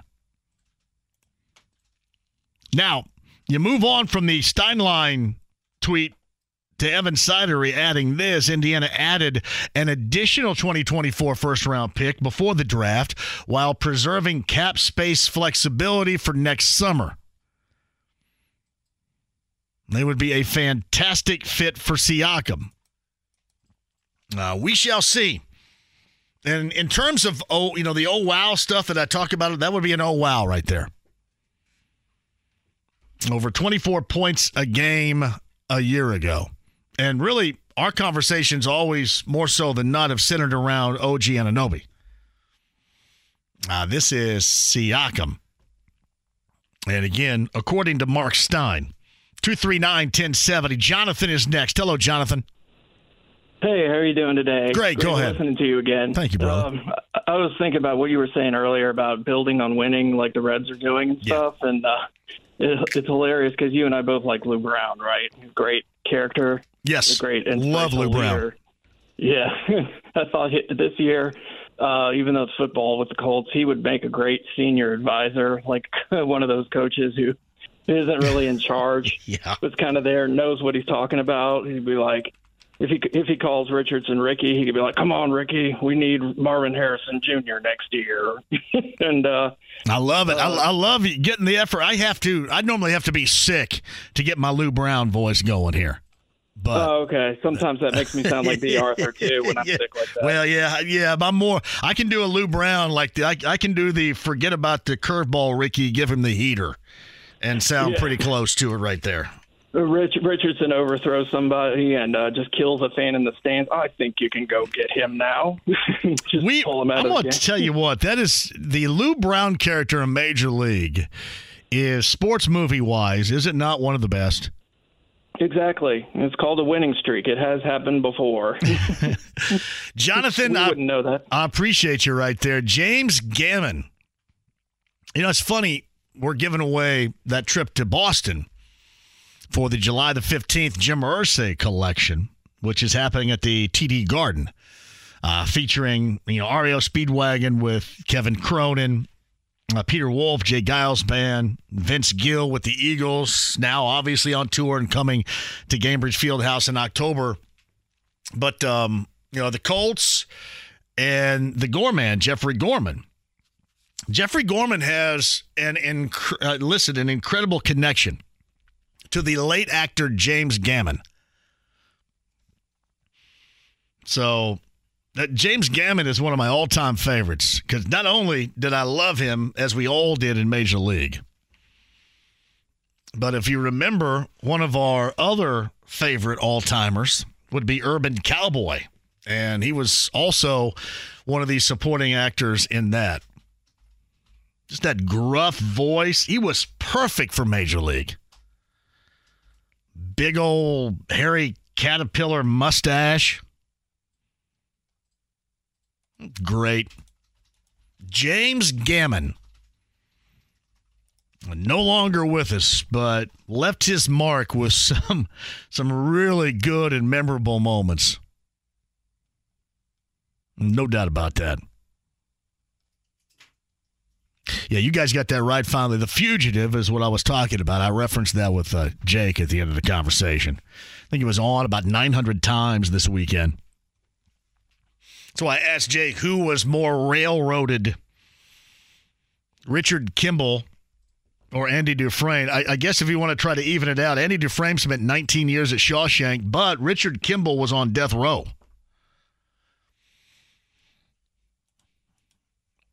But that was on literally about 100 times over the weekend. And it's one of those where I'm, I'm sorry, you, you just got to go. The only part I don't like is once they figure out that it's Dr. Nichols and that whole fight at the end. I'm okay with it, but yeah, the rest of the film is just fantastic. Start to finish, close to start to finish. As good as you're going to find. But it was Coleman who was, quote, shacked up with a chick in Whiting, with that reference from our caller a little bit earlier. All right, quick break and we shall return. I do want to get Evan Sidery on here if we can. Okay, Evan's good. I want to ask him about just the level in which there might be interest regarding Pascal Siakam. Get you updated on that. Dustin Dopirak, who is out at the Summer League in Vegas, joins us in the 5 o'clock hour. Quick break. Back with you next. Plus, our Boston winner with the Colts, the Gorman, and the Jim Irsay collection. We'll talk to that winner and choose that winner coming up in the 5 o'clock hour. 93.5, 107.5 The Fan. Whether it's audiobooks or all-time greatest hits, long live listening to your favorites. Learn more about Kisqali Ribociclib 200 milligrams at kisqali.com and talk to your doctor to see if Kisqali is right for you. The Ride with JMV. Are you kidding? 93.5 and 107.5. The Fan. Uh, Dustin Dopirak of the Star, top of the hour from Vegas, the side of the Summer League matchup with the Pacers later on tonight. Second of the Vegas Summer League. But on the Andy Moore Automotive Group hotline, uh, he, uh, basketball news, friend of the show, Evan Sidery, is here because I want to get a little bit more background in a rumor that this afternoon has caught a little bit more steam with Mark Stein kind of jumping in on that regarding Pascal Siakam and reported interest from the Pacers. Evan Sidery's on the Andy Moore Automotive Group hotline. What can you tell us? Yeah, so according to Mark Stein in his latest newsletter today, he mentioned that Pascal Siakam and the Raptors still not close on a future extension, and he might actually be on the move here relatively soon, which is kind of a surprise because it's kind of died down lately in NBA news. But the Raptors are reportedly still listening to trade offers on Pascal Siakam. The Hawks are mentioned, but also the Pacers. And Mark Stein mentioned that they're reportedly, quote unquote, a serious contender for acquiring Pascal Siakam, which kind of surprised me, John, because they just drafted a four in Jarace Walker. They just traded for a four in Obi Toppin. So a very interesting move this would be. But if they do go out and get a Pascal Siakam, this team could actually be a legitimate contender, in my opinion, next season. So Evan Sidery Basketball News with us. So explain to the folks out there. Hype uh, again. This is a, a report, but how might that financially and then trade wise work from a Pacer standpoint?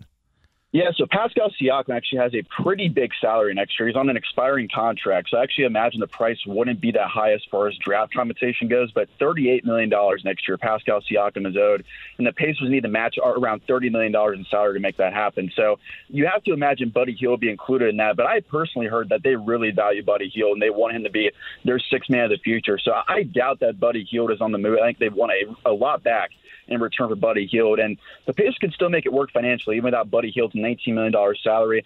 just for example, they can make the salaries work with Daniel Theis, TJ McConnell, Aaron Nesmith, Jalen Smith, and Jordan Nwora. That's a lot of players there. We've been talking about for a while, John. They have a lot of young players and they consolidate those players. And if you want to include all those players in that deal, plus maybe a future pick they just got from the Nuggets in that deal, the 2024 first from them. Maybe the Raptors take that. They get a lot of depth. They get a, a future pick back in return for an expiring contract. I do think honestly that can make that can make sense for Indiana if they really want to make a win now push next season. But again, looking at it more from a long term perspective, how does Siakam fit next to Walker? Because I think Jarace Walker's a natural four, and if you get Siakam in here, he'd be playing the four as well. I um for the long term in what they have, uh, to me, this kind of sounds like that it would have to be nearly a 180 from where their thinking has been if they were to make a deal like this. You agree? Yeah, and I think they kind of gave a sneak preview of this thought during Tyrese Halliburton's press conference last week. And Kevin Pritchard and Rick Carlisle both mentioned the, the win total next season, and they're hoping for 45 to 50 wins next season. And I took them at their word for that. And if that's truly the case, they this is a playoff team next year. I think this is a 45 plus win team, which would probably be a top six team in the Eastern Conference next season, not including the play in. And making a move for Siakam, who is a 25 point per game scorer. He, he's a good facilitator too, a good defender, a veteran leader in the locker room as well for Toronto. I think he would definitely push them above that apron of 45 wins, potentially 50 wins next season. If you have Siakam with Miles Turner, you have Jarace Walker off the bench with Obi Toppin, you keep Andrew Nembhard around in that dude, keep Buddy Hield, obviously Halliburton and Mathurin and Bruce Brown. That's a legitimate starting five, John. Then they could really go up against a lot of teams in the East and a lot of teams in the NBA. And if they were to get Siakam for next season, even with the risk of it only being a one-year deal, one-year trial run here, they would be a very, very good team next year, in my opinion. So Evan Sidery of Basketball News on the Andy Moore Automotive Group hotline. That just to me would be a, that would be a different direction in thought if they were to to make a deal like that. It would be more of a win now mentality, which you know I, I, would find interesting and certainly energizing. I just don't know. I'd have to, I guess, believe it to see it. Now, I would ask you this: you, mentioned uh, it's tough to really see any type of deal of that magnitude going down without Buddy Hield being a part of it. I mean, it just it just does. But again, hypothetically, could a third team get involved in a situation like this too? I think so. If, if the Raptors, for example, don't want to take back five players in a deal, if they want to keep Buddy Hield out it, those players I mentioned before all add up to the needed salaries to get Siakam. They're all bench players. They all play a role here. But long term, I don't think any of those five players I mentioned, Theis, McConnell, Nesmith, Smith, Nwora, I don't know if they're all starter level players of the Pacers. If you're getting Pascal Siakam in the building, that might be worth it. You can especially convince him to stay long term. But I have to imagine here, Buddy, he would have to be involved. If not, I think the Pacers are hitting a highway robbery without getting without including Hield for Pascal Siakam because you can keep Buddy Hield out of that deal, John. You have a legitimate eight or nine player rotation even after trading all those guys, where they are, I think, very much in that forty-five to fifty win range. Uh, you, that's yeah, that's that's incredibly interesting. Do you think at all that this? You mentioned Tyrese Halliburton and and what he has said about his expectations. Do you believe at all there has been a uh, somewhat change of heart about what they believed they could do compared to now what they can be- uh, what they believe they can do this coming season win total wise? I think so. I think based off what we've seen with Tyrese Halliburton, and when he shared the core with Miles Turner, they have a positive net rating. They have a 45 to 50 win pace when those two guys played last year and they've gone all in around Tyrese Halliburton, getting that $260 million extension, but they also added in Bruce Brown and Obi Toppin, two players that Tyrese Halliburton will thrive with because he loves playing in transition. They love playing fast, and those two guys thrive in that in that mold too. So they're building this team all around Tyrese Halliburton. Pascal Siakam, if you're curious, he thrives in transition as well. He'd be a great fit as far as pushing the pace and playing a, a faster pace style offense in Indiana. So I think if they're really building around Tyrese Halliburton, which obviously gave him that money, they're, they're certainly doing so. I think Siakam has a certain a big roll of the dice because it's a huge flight risk if you can't keep him around past next season. But well, and you got two of them too. I mean, you got two. One, in, in Obi Toppin is in you know at a low price tag for a couple of second rounders, but you have two and would be in a similar situation. That seems like a lot for this team. Yeah, unless they believe maybe John that Jarace Walker could play small ball five or he could play the three, because I know it's only been one summer league game so far, but yeah. the playmaking ability that Jarace Walker showed maybe it opened up their eyes a little bit. Then maybe maybe he can play a couple more positions than they thought. And Jarace Walker could handle the playmaking load, and he can maybe be more versatile. Maybe he can play the small ball five. Maybe you could get him at the three a little bit too to play alongside a Siakam and a Miles Turner, for example. I think Jarace Walker could actually fit in that sort of scenario there. So I think that's a really intriguing thought. And I think with them, it's more so about if you roll the dice like this, like you mentioned, John, they really think they are a legitimate competitor next season. And that's a little bit surprising, but we've seen already, and the Pacers are getting a lot of hype nationally. They are certainly getting a lot of hype for being big winners the offseason so far. If they go out and get Pascal Siakam, I think they've really pushed that over the edge there. And I think it's a real good chance that I think they might be a top four team in the East next year. yeah, season. well, yeah. I mean, that that that that that, that shatters, I think, um, what everybody thought, at least the, the initial plan of what everybody thought. Evan, before I let you go here, have to hit the top of the hour break. But uh, are there any other teams out there that, that could absorb, could trade for, then absorb uh, nicely a nice fit with Siakam and their situation right now, situation right now because it it doesn't seem like to me from what the options hypothetically you've given that there wouldn't be better options somewhere else out there. Might there be? Yeah, there, there's only one team that Mark Stein also mentioned in his report, and this team's been floated out there for a while with Pascal Siakam. That's the Atlanta Hawks, who just re-signed Dejounte Murray on a contract too. But they could fit salaries for Siakam. They could trade DeAndre Hunter, who was a Pacers rumor target for a while. He makes $20 million. You could throw in some filler into that deal and make it work too. Maybe Clint Capela's included in that for a third team. So Atlanta is the one team to watch out for with Siakam. But according to all the buzz over the last 24 hours, it's Atlanta, it's Indiana. If the Raptors indeed decide to trade Siakam, those are the top two teams to watch. All right, uh, Evan Sidery of Basketball News, man. Uh, keep your uh, finger on all that uh, informationally is out there, and make sure you come on here and uh, give it to us if you hear anything. Okay. Absolutely, anytime, John. Appreciate it. Evan Sidery, Basketball News on the Andy Moore Automotive Group hotline. The uh, interest reportedly of the Pacers in Pascal Siakam. Quick break, we'll come back. Dustin Dopirak talks Summer League from Vegas. We got our Boston winner we're going to announce at the bottom of the hour, too. 93.5, 107.5, The Fan. Life is so much more than a diagnosis. It's about sharing time with those you love, hanging with friends who lift you up, and experiencing all those moments that bring you joy. All hits, no skips. Learn more about Kisqali Ribociclib 200 milligrams at kisqali.com and talk to your doctor to see if Kisqali is right for you. So long live singing to the oldies, jamming out to something new, and everything in between. The Ride with JMV. And the beat goes on, yeah.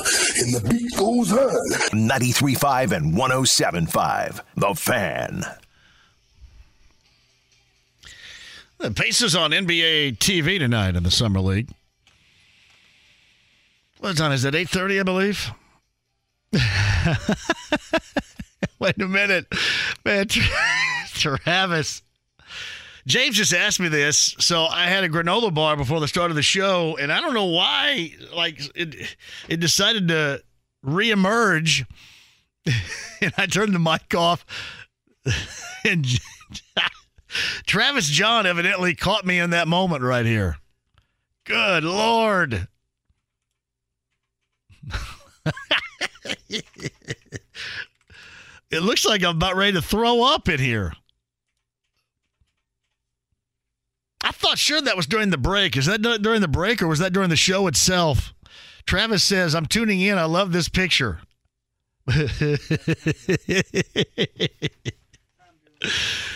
Uh, literally, I look like I'm getting ready to barf. Boston trip winner, bottom of the hour. The Jim Irsay collection, July the 15th, TD Garden in Boston.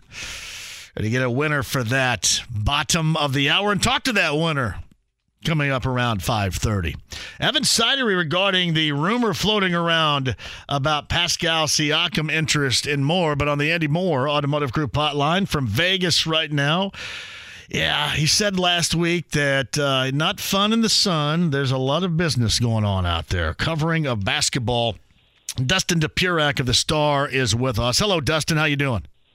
Doing well, Jamie. How you doing? So no Britney Spears shows or anything like that. Just all business. Certainly not. Pretty pretty much all business. Come so on, man. Seriously. Uh, you know what? I'll tell you. I did I did one cool thing. I got a cousin who lives down here. I swear to God, he moved out here to be an Elvis impersonator. I'm not joking. No way. Saw him, you Swear to God, swear to God. Now he's been here for like 26 years. He's got gray hair now, so you know, not not quite that, but he was a young Elvis impersonator. I swear on my life, this is true. And uh, so I went out with him yesterday morning. Uh, he's got a uh, he's got a boat down in Lake Mead, so we went out there, went for a ride, hung out there for a while. That was a blast. So that's the one non-business thing, but I figured you would appreciate. appreciate That is I have a member awesome. of my family who was an Elvis impersonator. Yes, That is that is awesome. I have well, I've been at Lake Mead as well before. it's fantastic. It's gorgeous. We It's jumped off a cliff. We were out there for a friend of mine was um, bachelor party. Actually, I take that back. We were out there for my wedding. That's how cloudy I am.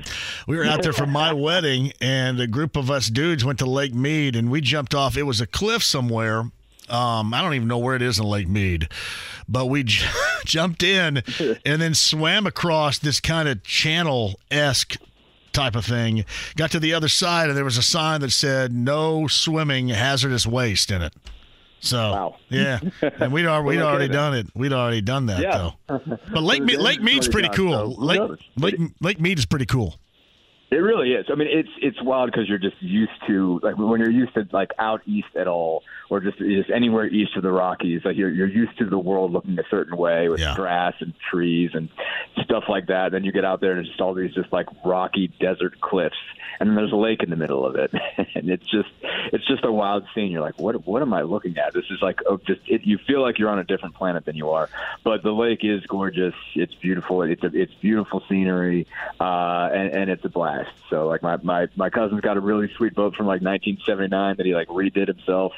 Was just just a ball. So really good time. Yeah, really you know- beautiful area out there. I wondered when we were swimming in Lake Mead uh, how many dead bodies we were swimming over the top of. Too. Uh, let's not even think about that. Probably a lot.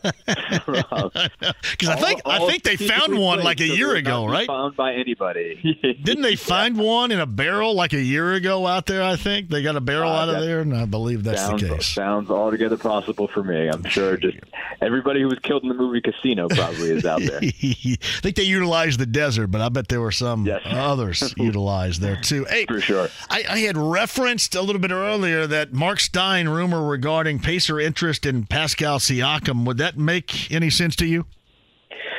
Yeah, some. I'm trying to think of what it would uh, what it would turn out to be. I mean, I, I think uh, I mean he's just such a good player that it's like okay, like if, if you have a shot at him, you have to you have to consider it. You know, you have to think about it. Obviously, it would make for a uh, you know salary crunch in a year um, when Halliburton's extension kicks in, and then you know you're still dealing with the last year of Turner's contract.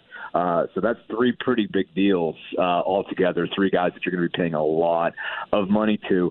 Um, but obviously, I mean, that's presuming you don't move Turner as part of that move, which like I guess you probably would have to because you know who else would uh, the Raptors take uh, other than Miles Turner? Who who else gets you there? Um, and I, I, I guess nobody would. Um, but you know, I mean, obviously you've seen just the the amount of inside outside talent he has. Obviously, big rangy guy who could really shoot and score from just about every level, get his own shot. I mean, he's just he's just kind of a freaky athlete. I mean, you remember him kind of on that Toronto team that won the title, and, and it was he was more like kind of not back to the basket, but, but more of a kind of longer rangey big. Um, but since you know Leonard left and whatever, and and you know you've seen him just take more control of the offense, and he's the guy that's initiating a lot. I mean, he's just a really really talented guy. Um, so adding that obviously ups your talent level. Certainly, it's a question of okay, what, what do you have to give up? You know, what do you lose um, in that case? I mean, certainly, I think he can he can play the four. I think he's he's talented enough to play the three. Um, and so you're obviously moving some people around. You know, you know, some guys that would be expecting, I think, this year to have some bigger roles, you know, might lose them. I mean, again, you probably if, if you're going to get him, you probably have to trade Turner and Hield. Like I don't I don't know that you that Toronto could even think about doing that deal for anything less. Um, but yeah, I mean, I think that's you know I, that that opens things up and moves things around.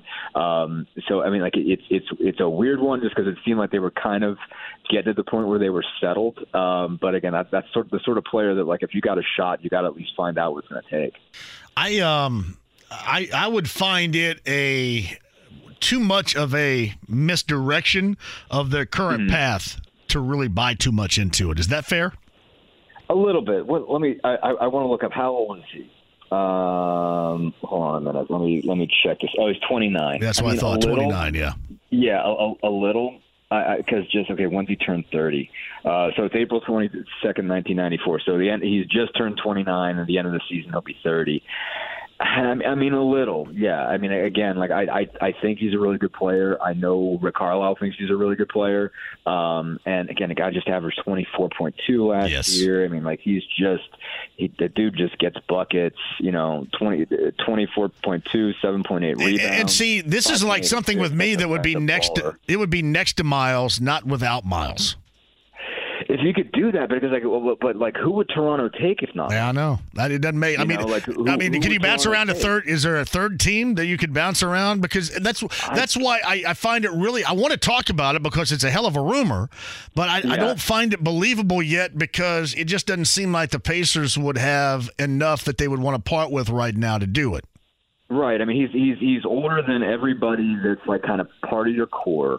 You know, other than Buddy, who's 30 and is on an expand and on an expiring deal. I mean, like again, like they could take Buddy and you know on the expiring deal and, and know they're going to get all that money in a year. Um, you know, if they're really trying to bust this thing up with VanVleet gone now and everything like that. But like, I, I just I just don't see how they have enough. I mean, even if they involve a third team, like they got to give up something to somebody. You know, and and again, like I, I you got to put in at least close to what you're taking out of that. And and again, like I like they- they probably have the the money right now to pull it off. I mean, there's probably they're probably south of the luxury tax enough that they could get in there, you know, and and take him. Um, I'm trying to think just what I'll, I'll find his salary or whatever. I know it's substantial, um, but it's just yeah, like a, a year from now or two years from now or whatever. Like if you want to keep him, it's going to be more expensive, and you know, I I just can't see them being able to get into this without giving up somebody, you know, just big, important, and real, and somebody that's going to be part of their that, that that's part of their bigger plan. Like again, I just I just don't think Buddy Hield's enough. Like I think I think you know to to get a player like that, you you know, like you almost have to part with Turner. Well, let's, let's think about this before we get to the summer league. And Dustin Dopirak joins us from Vegas, the side of the summer league. Game two for the Pacers later on tonight. He's with us via the Andy Moore Automotive Group hotline. Um, it, it certainly would sound like that there was a a big time detour from initial thoughts directionally where the Pacers are going because that is a we believe we can win right now move. And I'll have you answer that, but could there be conversationally what they've done now longer term with Tyrese Halliburton and the words of Tyrese Halliburton saying, "Hey, you know, we expect to win right now." I mean, could have lot a lot of their thought process on what they believe this path to be changed over the past 6 plus months or so? I mean, I think their I think their timeline is pushed up, but not like this. You know, I, I think my thought, my general thought is, and and and I think this is sort of how Tyrese has talked about it. I, I think it's reasonable for this team to think it should make the playoffs, but there's still a lot to go before you're talking about a championship. Um, I mean, there there is the, this other piece too that I, I I did check this out now, and, and so Siakam is also on, a, on an expiring deal. He's due 37 million this year, and he's an unrestricted free agent next year, and so they could obviously bring him on for a year and let him walk, right? Um, if they wanted to. And again, like I I just I I don't like the idea of giving up Turner for that. You know, like on, unless I don't like the idea of giving up Turner at all. So I just Yeah, it don't seems either. like if No, that's a piece you're. And- playing, and I- if that's a piece you're playing, you're going for. You want him with Miles. You want him with Halliburton. So that doesn't make any Exactly. sense. And it's just and just on the flip side of it, like what would you know? Like I mean, again, I, I get, I guess if you brought a third team in, maybe you could put Buddy in that and maybe some smaller parts and and end up with Siakam on the other side. But I, I just. I don't get off the top of my head. Like obviously, I'm like first year covering the NBA, and I haven't seen a really good. You know, the Pacers do a really big three team deal where you know they're putting a lot in and, and everything. I mean, they obviously were part of the big one at the tr- at the deadline where they basically got like you know Jordan Nwora like he was a couch that somebody had to get rid of. Right. You know, like uh, so it's just like I'm I'm just like just off the top of my head, like I I just can't imagine you get a player that good. That expensive without putting somebody in that's really, really good and pretty expensive. And like Buddy gets you part of the way there, and I just don't know if he gets you all the way there. And so again, like I don't think they should look to trade Miles like from for for their you know like I think they're better off having him. You know, like he's the best dressed player at the at the NBA Summer League. I just want to point that out just so everybody agrees with me. Um, but like uh, you know, I don't know. I, I I, I don't I don't see it, but I mean they must have at least they must be at least taking the calls. They must be at least throwing something out there, and and you know the, the Raptors must be listening to it. But I'd be, yeah, I I don't like the idea of giving up Miles for that because I also like even though he's only got two more years in this deal that he just signed, I, I do think you can keep him. You know, like I, I I think that's doable in two years. Like I think if you give him a solid raise, get him up to 25, maybe 30, if he plays well enough to earn it, you know, you can keep him and he can be your guy in the middle there for a while, and, and that could be a key piece. So, yeah, I I don't love it. Um, but I mean, I, I get also thinking like Siakam's a really, really good player, and and, and you know, I'd I'd want to know what it was going to take from me. Yeah, it's uh, Dustin Dopirak of the Stars with us. Um, are we? I would say yes, but I want your opinion on it because famously we remember years ago when when Larry Bird stated that Paul don't make the decisions around here. I know that Tyrese Halliburton is not making decisions, but how much influence and or input does he have with maybe a win now mentality over what they thought it should be this time a year ago? What do you think? I mean, like I, I, a significant amount, but I don't like. I, I thought Kevin Pritchard was pretty honest when we we talked to him. I think this was April, uh, because again, Rick Carlisle. It, it, this was kind of how it went. Was that we we talked to Carlisle and he said that you know they had told Halliburton that he has to, he should consider himself a partner in the franchise. And Pritchard was pretty good about laying it out and saying like, I want his input on everything. I want to know what he thinks about everything, because you know, not just because he's a great player, because he's such a good connector. He's, he's such a high basketball intellect guy, and he cares about all this stuff. Like, like Tyrese is invested in. Like, he cares about who's getting traded where, who's moving around. He's getting to know these guys. Like, he he cares. Like, he wants to watch these games. Like, he was at. I mean, I, I think they had 16 work draft workouts. I think he was probably. I think we saw him at 13 or 14. I know there was like a couple he left town for, but like he was there in almost all of them. So he is taking seriously the idea that he's a partner. And I think they really trust, again, just the way he views the game, probably more than anybody trusted it from Paul George. Again, I wasn't here for that, you know, and, and I don't really know Paul that well, but man, Tyrese is so sharp. I mean, when you when you talk to him and you would get him just babbling about basketball and who's doing what here and what they should do and what they should do. Like he, he really gets it, you know. I mean, like he's going to have a basketball career beyond his playing days in something, whether it's media, whether it's a front office, whether it's coaching. Like he, he it, it, as long as he wants to, he has that mentality, that that capacity. So um, you know, it, it it makes a lot of sense uh, it, it makes a lot of sense to um, you know to give him some level of keys. But Kevin Pritchard made a point of also saying, look, like I, I make the final decisions. I don't want to put the pressure on him that he's got to be the guy that makes the choices. So he ultimately has to say this is kind of where our timeline is, and I'm sure they talked it out. But I, I do think that Pritchard already was thinking that, that this is further along. We should move this further along. You know, we we have more talent and we're ready. You know that that this is uh, this team is capable of making a step. If it gets some pieces, if it drafts well, it's it's capable of going up. I and again, like I don't see yet a view that this is a swing for the fences.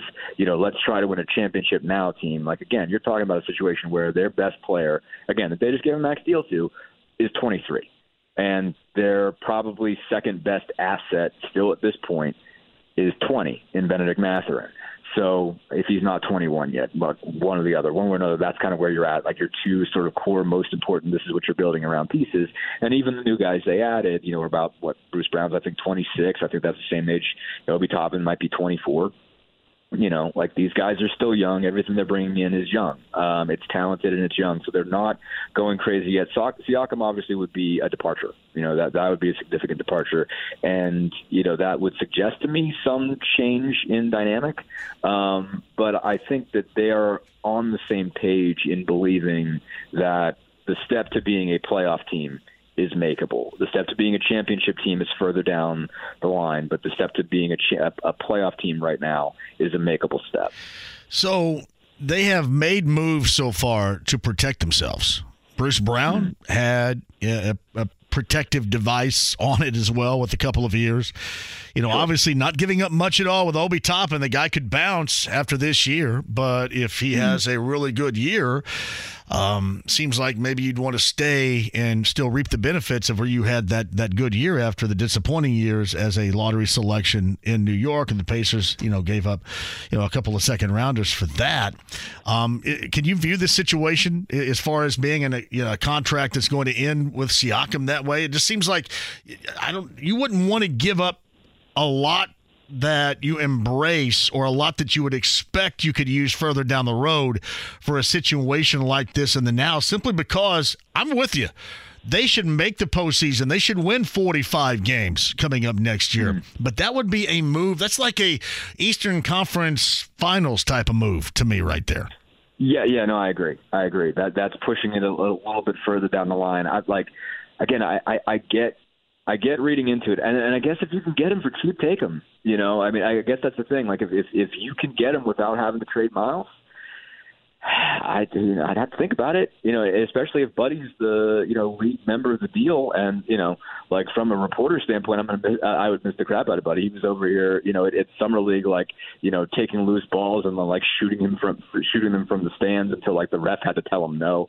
Um, and the guy just cracks me up. But like you know, I get it that you know. It, if if Buddy's heel, you know, is, uh, you know contract is expiring anyway, and Siakam's is expiring, well, you know, and they're both the same age, and Siakam's an upgrade, you know, and so if you can make that deal, I get it, you know, if you can make it without trading Miles, and I, if I just have a hard time thinking Toronto is going to do it, or you know anybody else is going to be a part of a deal where Buddy is the best player that Indiana is putting in the mix. Yeah, and how much of this could ultimately be Dustin too? I mean, they lost VanVleet, um, and it Sure. doesn't appear as if they want to go ahead and reboot things. But I mean, is this informationally speaking? Is it trying to get you know a guy that's going to be thirty coming up in April an extension with the Raptors here for what he wants? Could be trying to get an extension. Could be trying to drum up a market to move him. You know, just to kind of say like, hey, these teams are out there and they've got interest in a power forward. You know, like something like that. You know, even though the, the Pacers really addressed that between the draft with Walker and the and, and you know adding Toppin. Um, you know, it, it could be.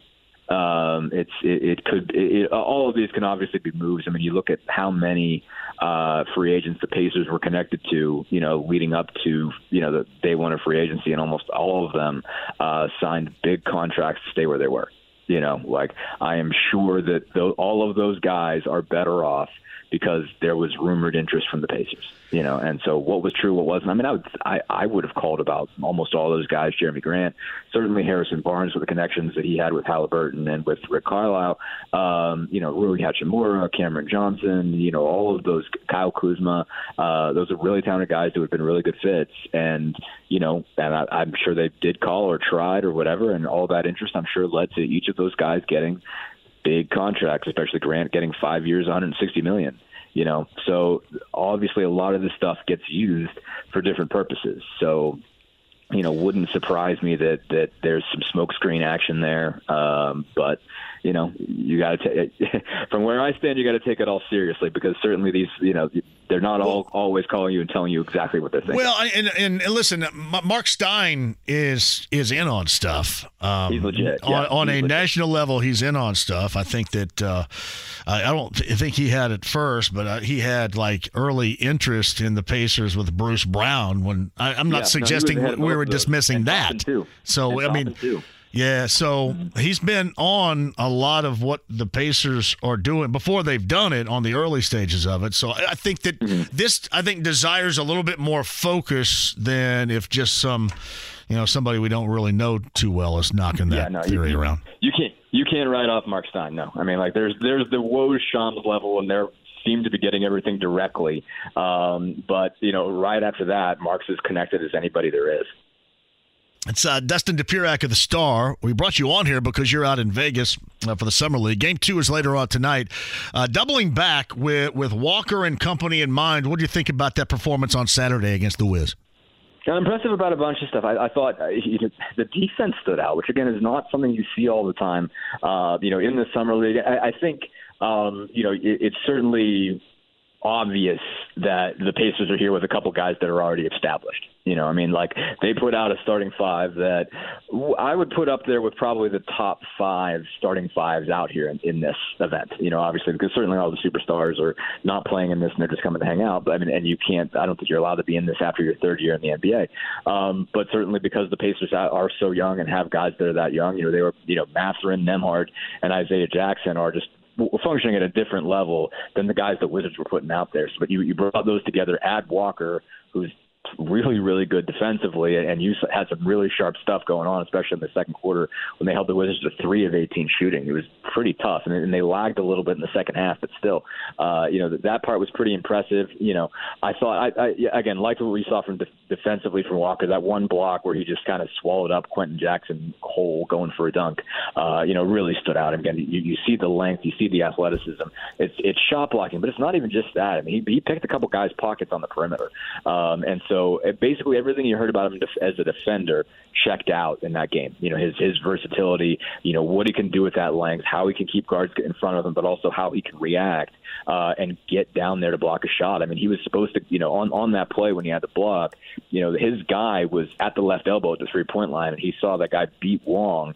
Um, and he got just right to the rim, was right next to him, and, and the guy went up for a dunk. Apparently, didn't see him, and, and felt the brunt of that. So, so I thought that was impressive. Again, thought Jackson showed a lot of uh, really good energy, you know, with the dunks and the rebounds. I think he had 21 and 14, something like that.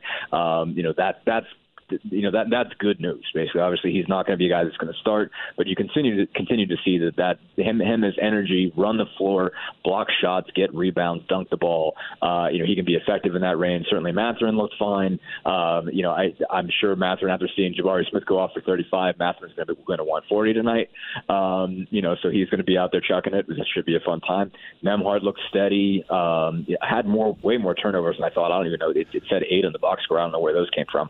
Um, um, all those guys were, were were were sturdy and played like I, I thought like veterans, so that allowed uh, the Pacers to really sort of see you know act like far ahead of the game just because they they have guys that are already established and played a lot of minutes in the NBA already, even as their first, second, third year guys. Any surprise names that maybe you weren't thinking about before the performance that that stood out to you as, as we go um, into tonight's game two? The one guy who I thought did stuff that that was sort of notable on that level. I mean, I'm not utterly shocked because I knew he was a really good athlete and everything like that, and that, that this would be this sort of uh, event that he could shine in. But Kendall Brown, I thought looked really good. Uh, you know, just just the length that he's got, the athleticism he was doing with injuries. Obviously, he's a two way guy to start with, so he's only coming up for so many games anyway. Um, but you know, athleticism is really, really good. Certainly looks healthy now after he was dealing with like some kind of like I think it was like I think he had a stress stress fracture, stress stress fracture in his left leg. I think um, at the end of last season he missed a, a, bunch of it, so you didn't even see him come up anytime they were bringing up two way guys. Um, but you know, uh, I think he had four, maybe five block shots. Uh, you know, rebounded it pretty well. You know, got out in transition, dunked the ball. Uh, you know, so, so that's a lot of good things there. I expect certainly as you know some of these vets kind of cycle out. At, you know, when you get into game three and game four out here, so I think you're going to see more from Brown. You know, more tonight and probably more in the next game and so you're going to get a better sense of what he's all about. And then also there'll, there'll be some other guys who haven't gotten in yet that I think uh, will also get some more work. You'll, you'll see some more opportunities for Ben Sheppard. Um, you know, you'll see some more opportunities for guys like Darius McGhee and Isaiah Wong, and, and they'll they'll have more of a chance to take over going forward. It's uh, Dustin Dopirak right there in Las Vegas with us uh, covering Summer League for the Pacers and a lot more for us from the star on the Andy Moore Automotive Group hotline. So, four bodies in Lake Mead last year is what they found. Four bodies. Wow. wow. I guess that's probably smaller than I thought. there are probably more there. They just found those. So, yeah, found yes. All right, man. I appreciate you. Enjoy the game tonight. Sounds good. We'll do. Thank you. Uh, Dustin Dopirak of the Star covers the Pacers on the Andy Moore Automotive Group hotline. I cannot position myself to think that that the Siakam thing has much potential of happening. Anybody with me on that? Like, do I find it? Yeah, hell yeah. It just it that seems like that is we are a very close, and this is the move we're making type of deal. Anybody else agree? But I will tell you this. I mean, Mark Stein Mark Stein has been all over some of these early pacer moves. Like Alex Golden is the guy that had the Bruce Brown story going back two weeks from this Friday. But Mark Stein nationally has been in on these pacer moves early. Remains to be seen. Quick break. We'll come back. Our winner that's going to Boston for the Jim Irsay collection at TD Garden July the 15th. We'll get a winner, talk to the winner, and more coming up on the other side. 93.5, 107.5 The Fan. Whether it's audiobooks or all-time greatest hits, long live listening to your favorites. Learn more about Kisqali Ribociclib 200 milligrams at kisqali.com and talk to your doctor to see if Kisqali is right for you. The Ride with JMV. Excuse me, sir. There's been a little problem in the cockpit. The cockpit? What is it? It's the little room in the front of the plane where the pilots sit. But that's not important right now. 93.5 and 107.5. The Fan. Evan Sidery a little bit earlier talked about the Pascal Siakam rumor that's floating around there, courtesy of Mark Stein. And Dustin Dopirak of the Star, a little bit more about that and about tonight's matchup in Summer League play with the Pacers. And what he saw in game number one on Saturday. Podcast with each 1075 The Fan. Dot com. Jake Query, a little bit earlier, we talked about a variety of things, including Jim Irsay being on Pat McAfee's show earlier today, and uh, not quite a uh, shining endorsement on, on Shaquille Leonard. We'll double back to that coming up in just a minute. Your calls and more before we close out the show. But last week, and if you remember, we were not on Monday and Tuesday. We came on on Wednesday.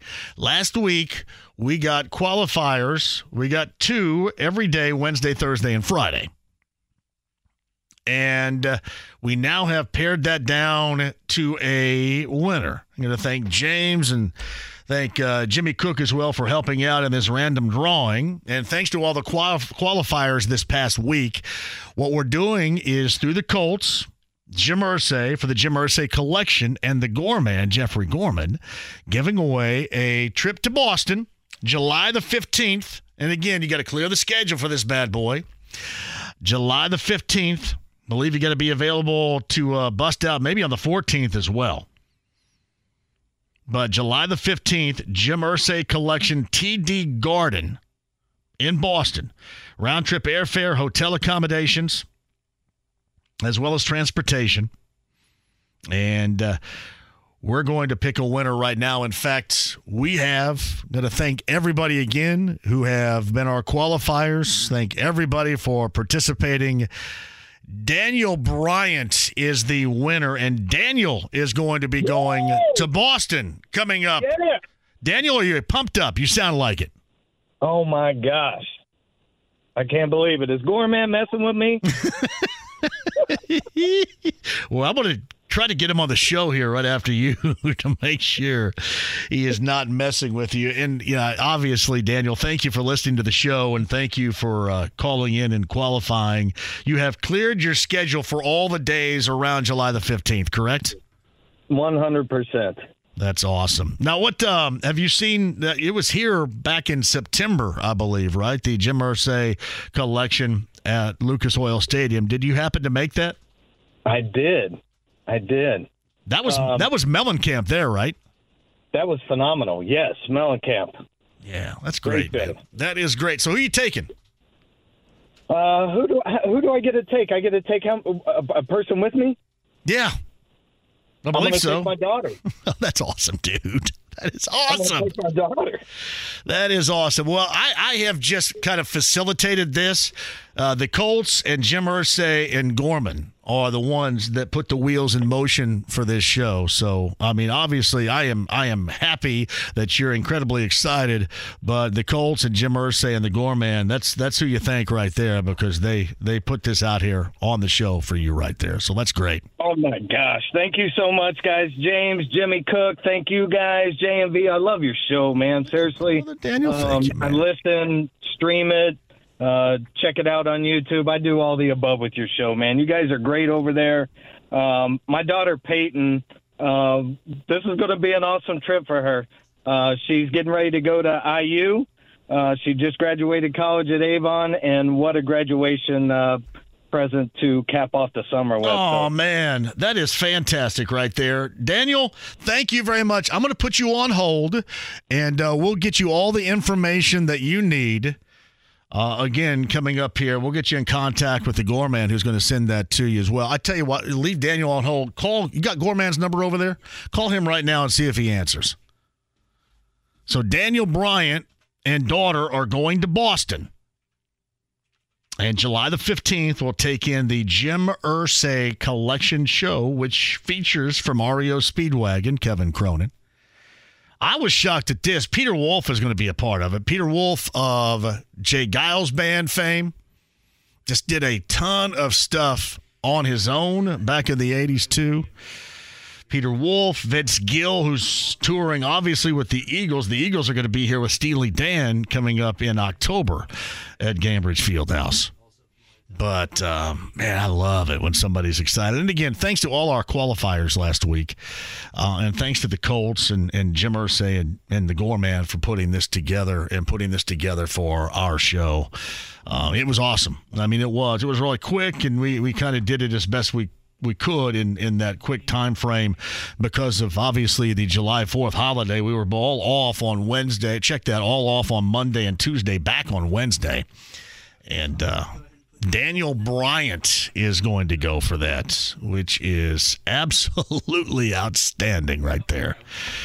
So there you go. We'll get Daniel set up with that, and uh, we'll give everybody a chance to win more further down the road. I promise you that. But on the Andy Moore Automotive Group hotline, the guy that put all of this together, along with the big man and the Colts, the Gorman, Daniel Bryant was just on the show, Gorman, incredibly Yo. excited. Not only is he excited about going to Boston, but buddy, he went to the event at Lucas Oil Stadium last year to the Jim Irsay collection. So he knows what's going on, John. He does, and he wants to take his daughter Peyton, who's just graduating. So it's going to be it's Daniel Bryant and his daughter Peyton going to Boston. Well, I hope he's still listening, John, as one of your avid followers. And uh, the reason I'm saying that is because I've got cash to hand to them when they get there. On top of everything else, you know, I'm just following orders from the top here, and I got to have a handshake with uh, with old Daniel and, and his and his daughter Peyton with the old uh, thanks for coming handshake. Oh, you got cash to give to, man. That's outstanding. Outstanding. No, it it just happened. So hopefully they're listening right now. But they got to find me. They got to track me down. And uh, I'm usually running around 100 mile an hour for over three, four hours that night. So I'm easy to find. But uh, yep. but definitely tell them uh, if they're listening right now. Tell them to uh, grab No, my, I, I tell grab you what, I think stuff. Daniel's still with us right now. James, can you put Dan- Daniel? Are you with us? Gore, man, I'm telling you what, you you are you messing with me, man? Is this for real? Straight cash, homie. Straight cash. That's my guy. That's Daniel Bryant right there, our winner, Gorman. Daniel, I gotta ask now. You're an Indiana guy. Who'd you name your daughter after? Uh, Beyond. Was it? Yeah. Was it? It was. P A Y T O N Peyton. I like it. I like it, bro.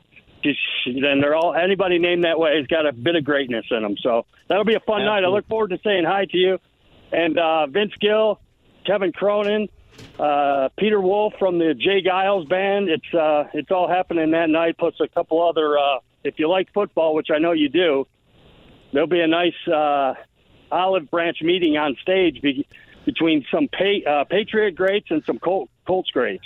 So that's going to be a fun night. That's awesome. I can't wait for it, Jeff. Thank you so much, man. You guys are great. You got it, brother.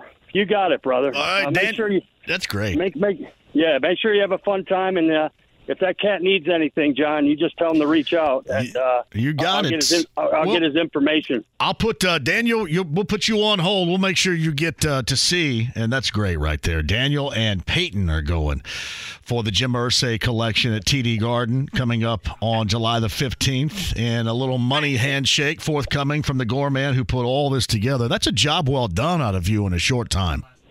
Not bad, but you know, as much as I'd like to take 100% credit on it, you know, eh, I'm not paying for his flight. I'm not paying for his hotel, and I'm not. It's not going to be my cash that I'm giving him. It's the big dog, and the big dog says, "Hey, take care of John's listeners. I like JMV. let's give them something special for him, and we'll do something special again when we come around September 8th time at Lucas Oil Stadium. We could have a whole garage full of your listeners in there. what do you think? Well, it- I love it because Daniel has been to the event already and has a daughter he wants to take. I mean, it, it could not have worked out any better. Perfect. I'm glad. I appreciate the help, but then again, it's uh, it's Irsay's baby. I'm just kind of producing the thing and getting it done. So he's got a heart of gold, and he just wants to see some people have a good time and something to talk about years down the road. It'll be a great one, John. Well, You thanks. gotta get your. Oh, go ahead. I gotta get your. I gotta get your dead ass out there. I know it. Too. I know it. I do. I do. You got. I got to get motivated. You got to motivate me a little bit. Can you motivate me? Yeah, hundred bucks. well, I doesn't necessarily have to be monetary motivation. Just motivation of any kind. What, I mean, what else are you going to do, John? What are you going to? Okay, you can listen to the Reds because it'll be early September, so you're fine. I know. You know. I'm there. I am there with you. But hey, thank.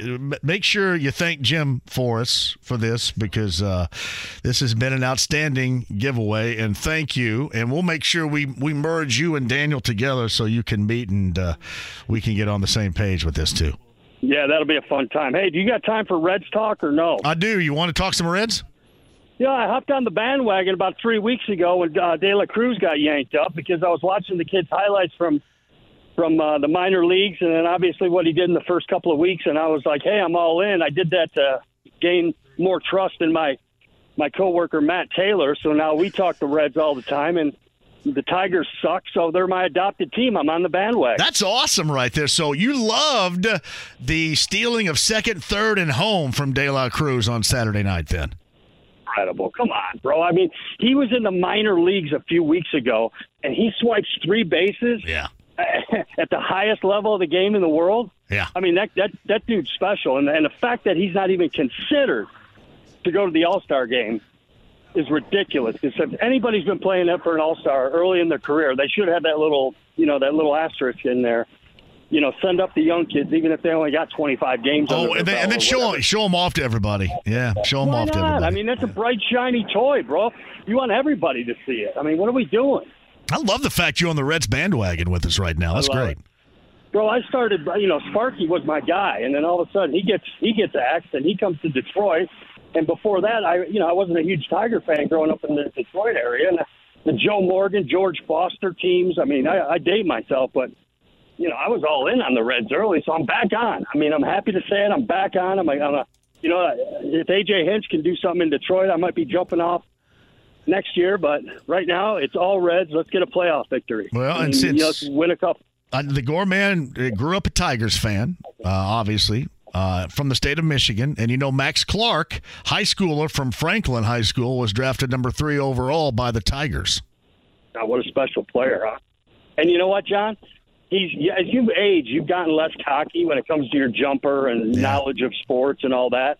But he he does have some young JMV in him, cocky sucker. I like I like that it too. Yeah, he's uh, yeah, he looks he looks like uh, his head's ready for the moment right now. No doubt.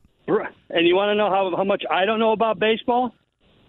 I'd I'd I'd put that sucker in the, in the minors for a, for for maybe a month.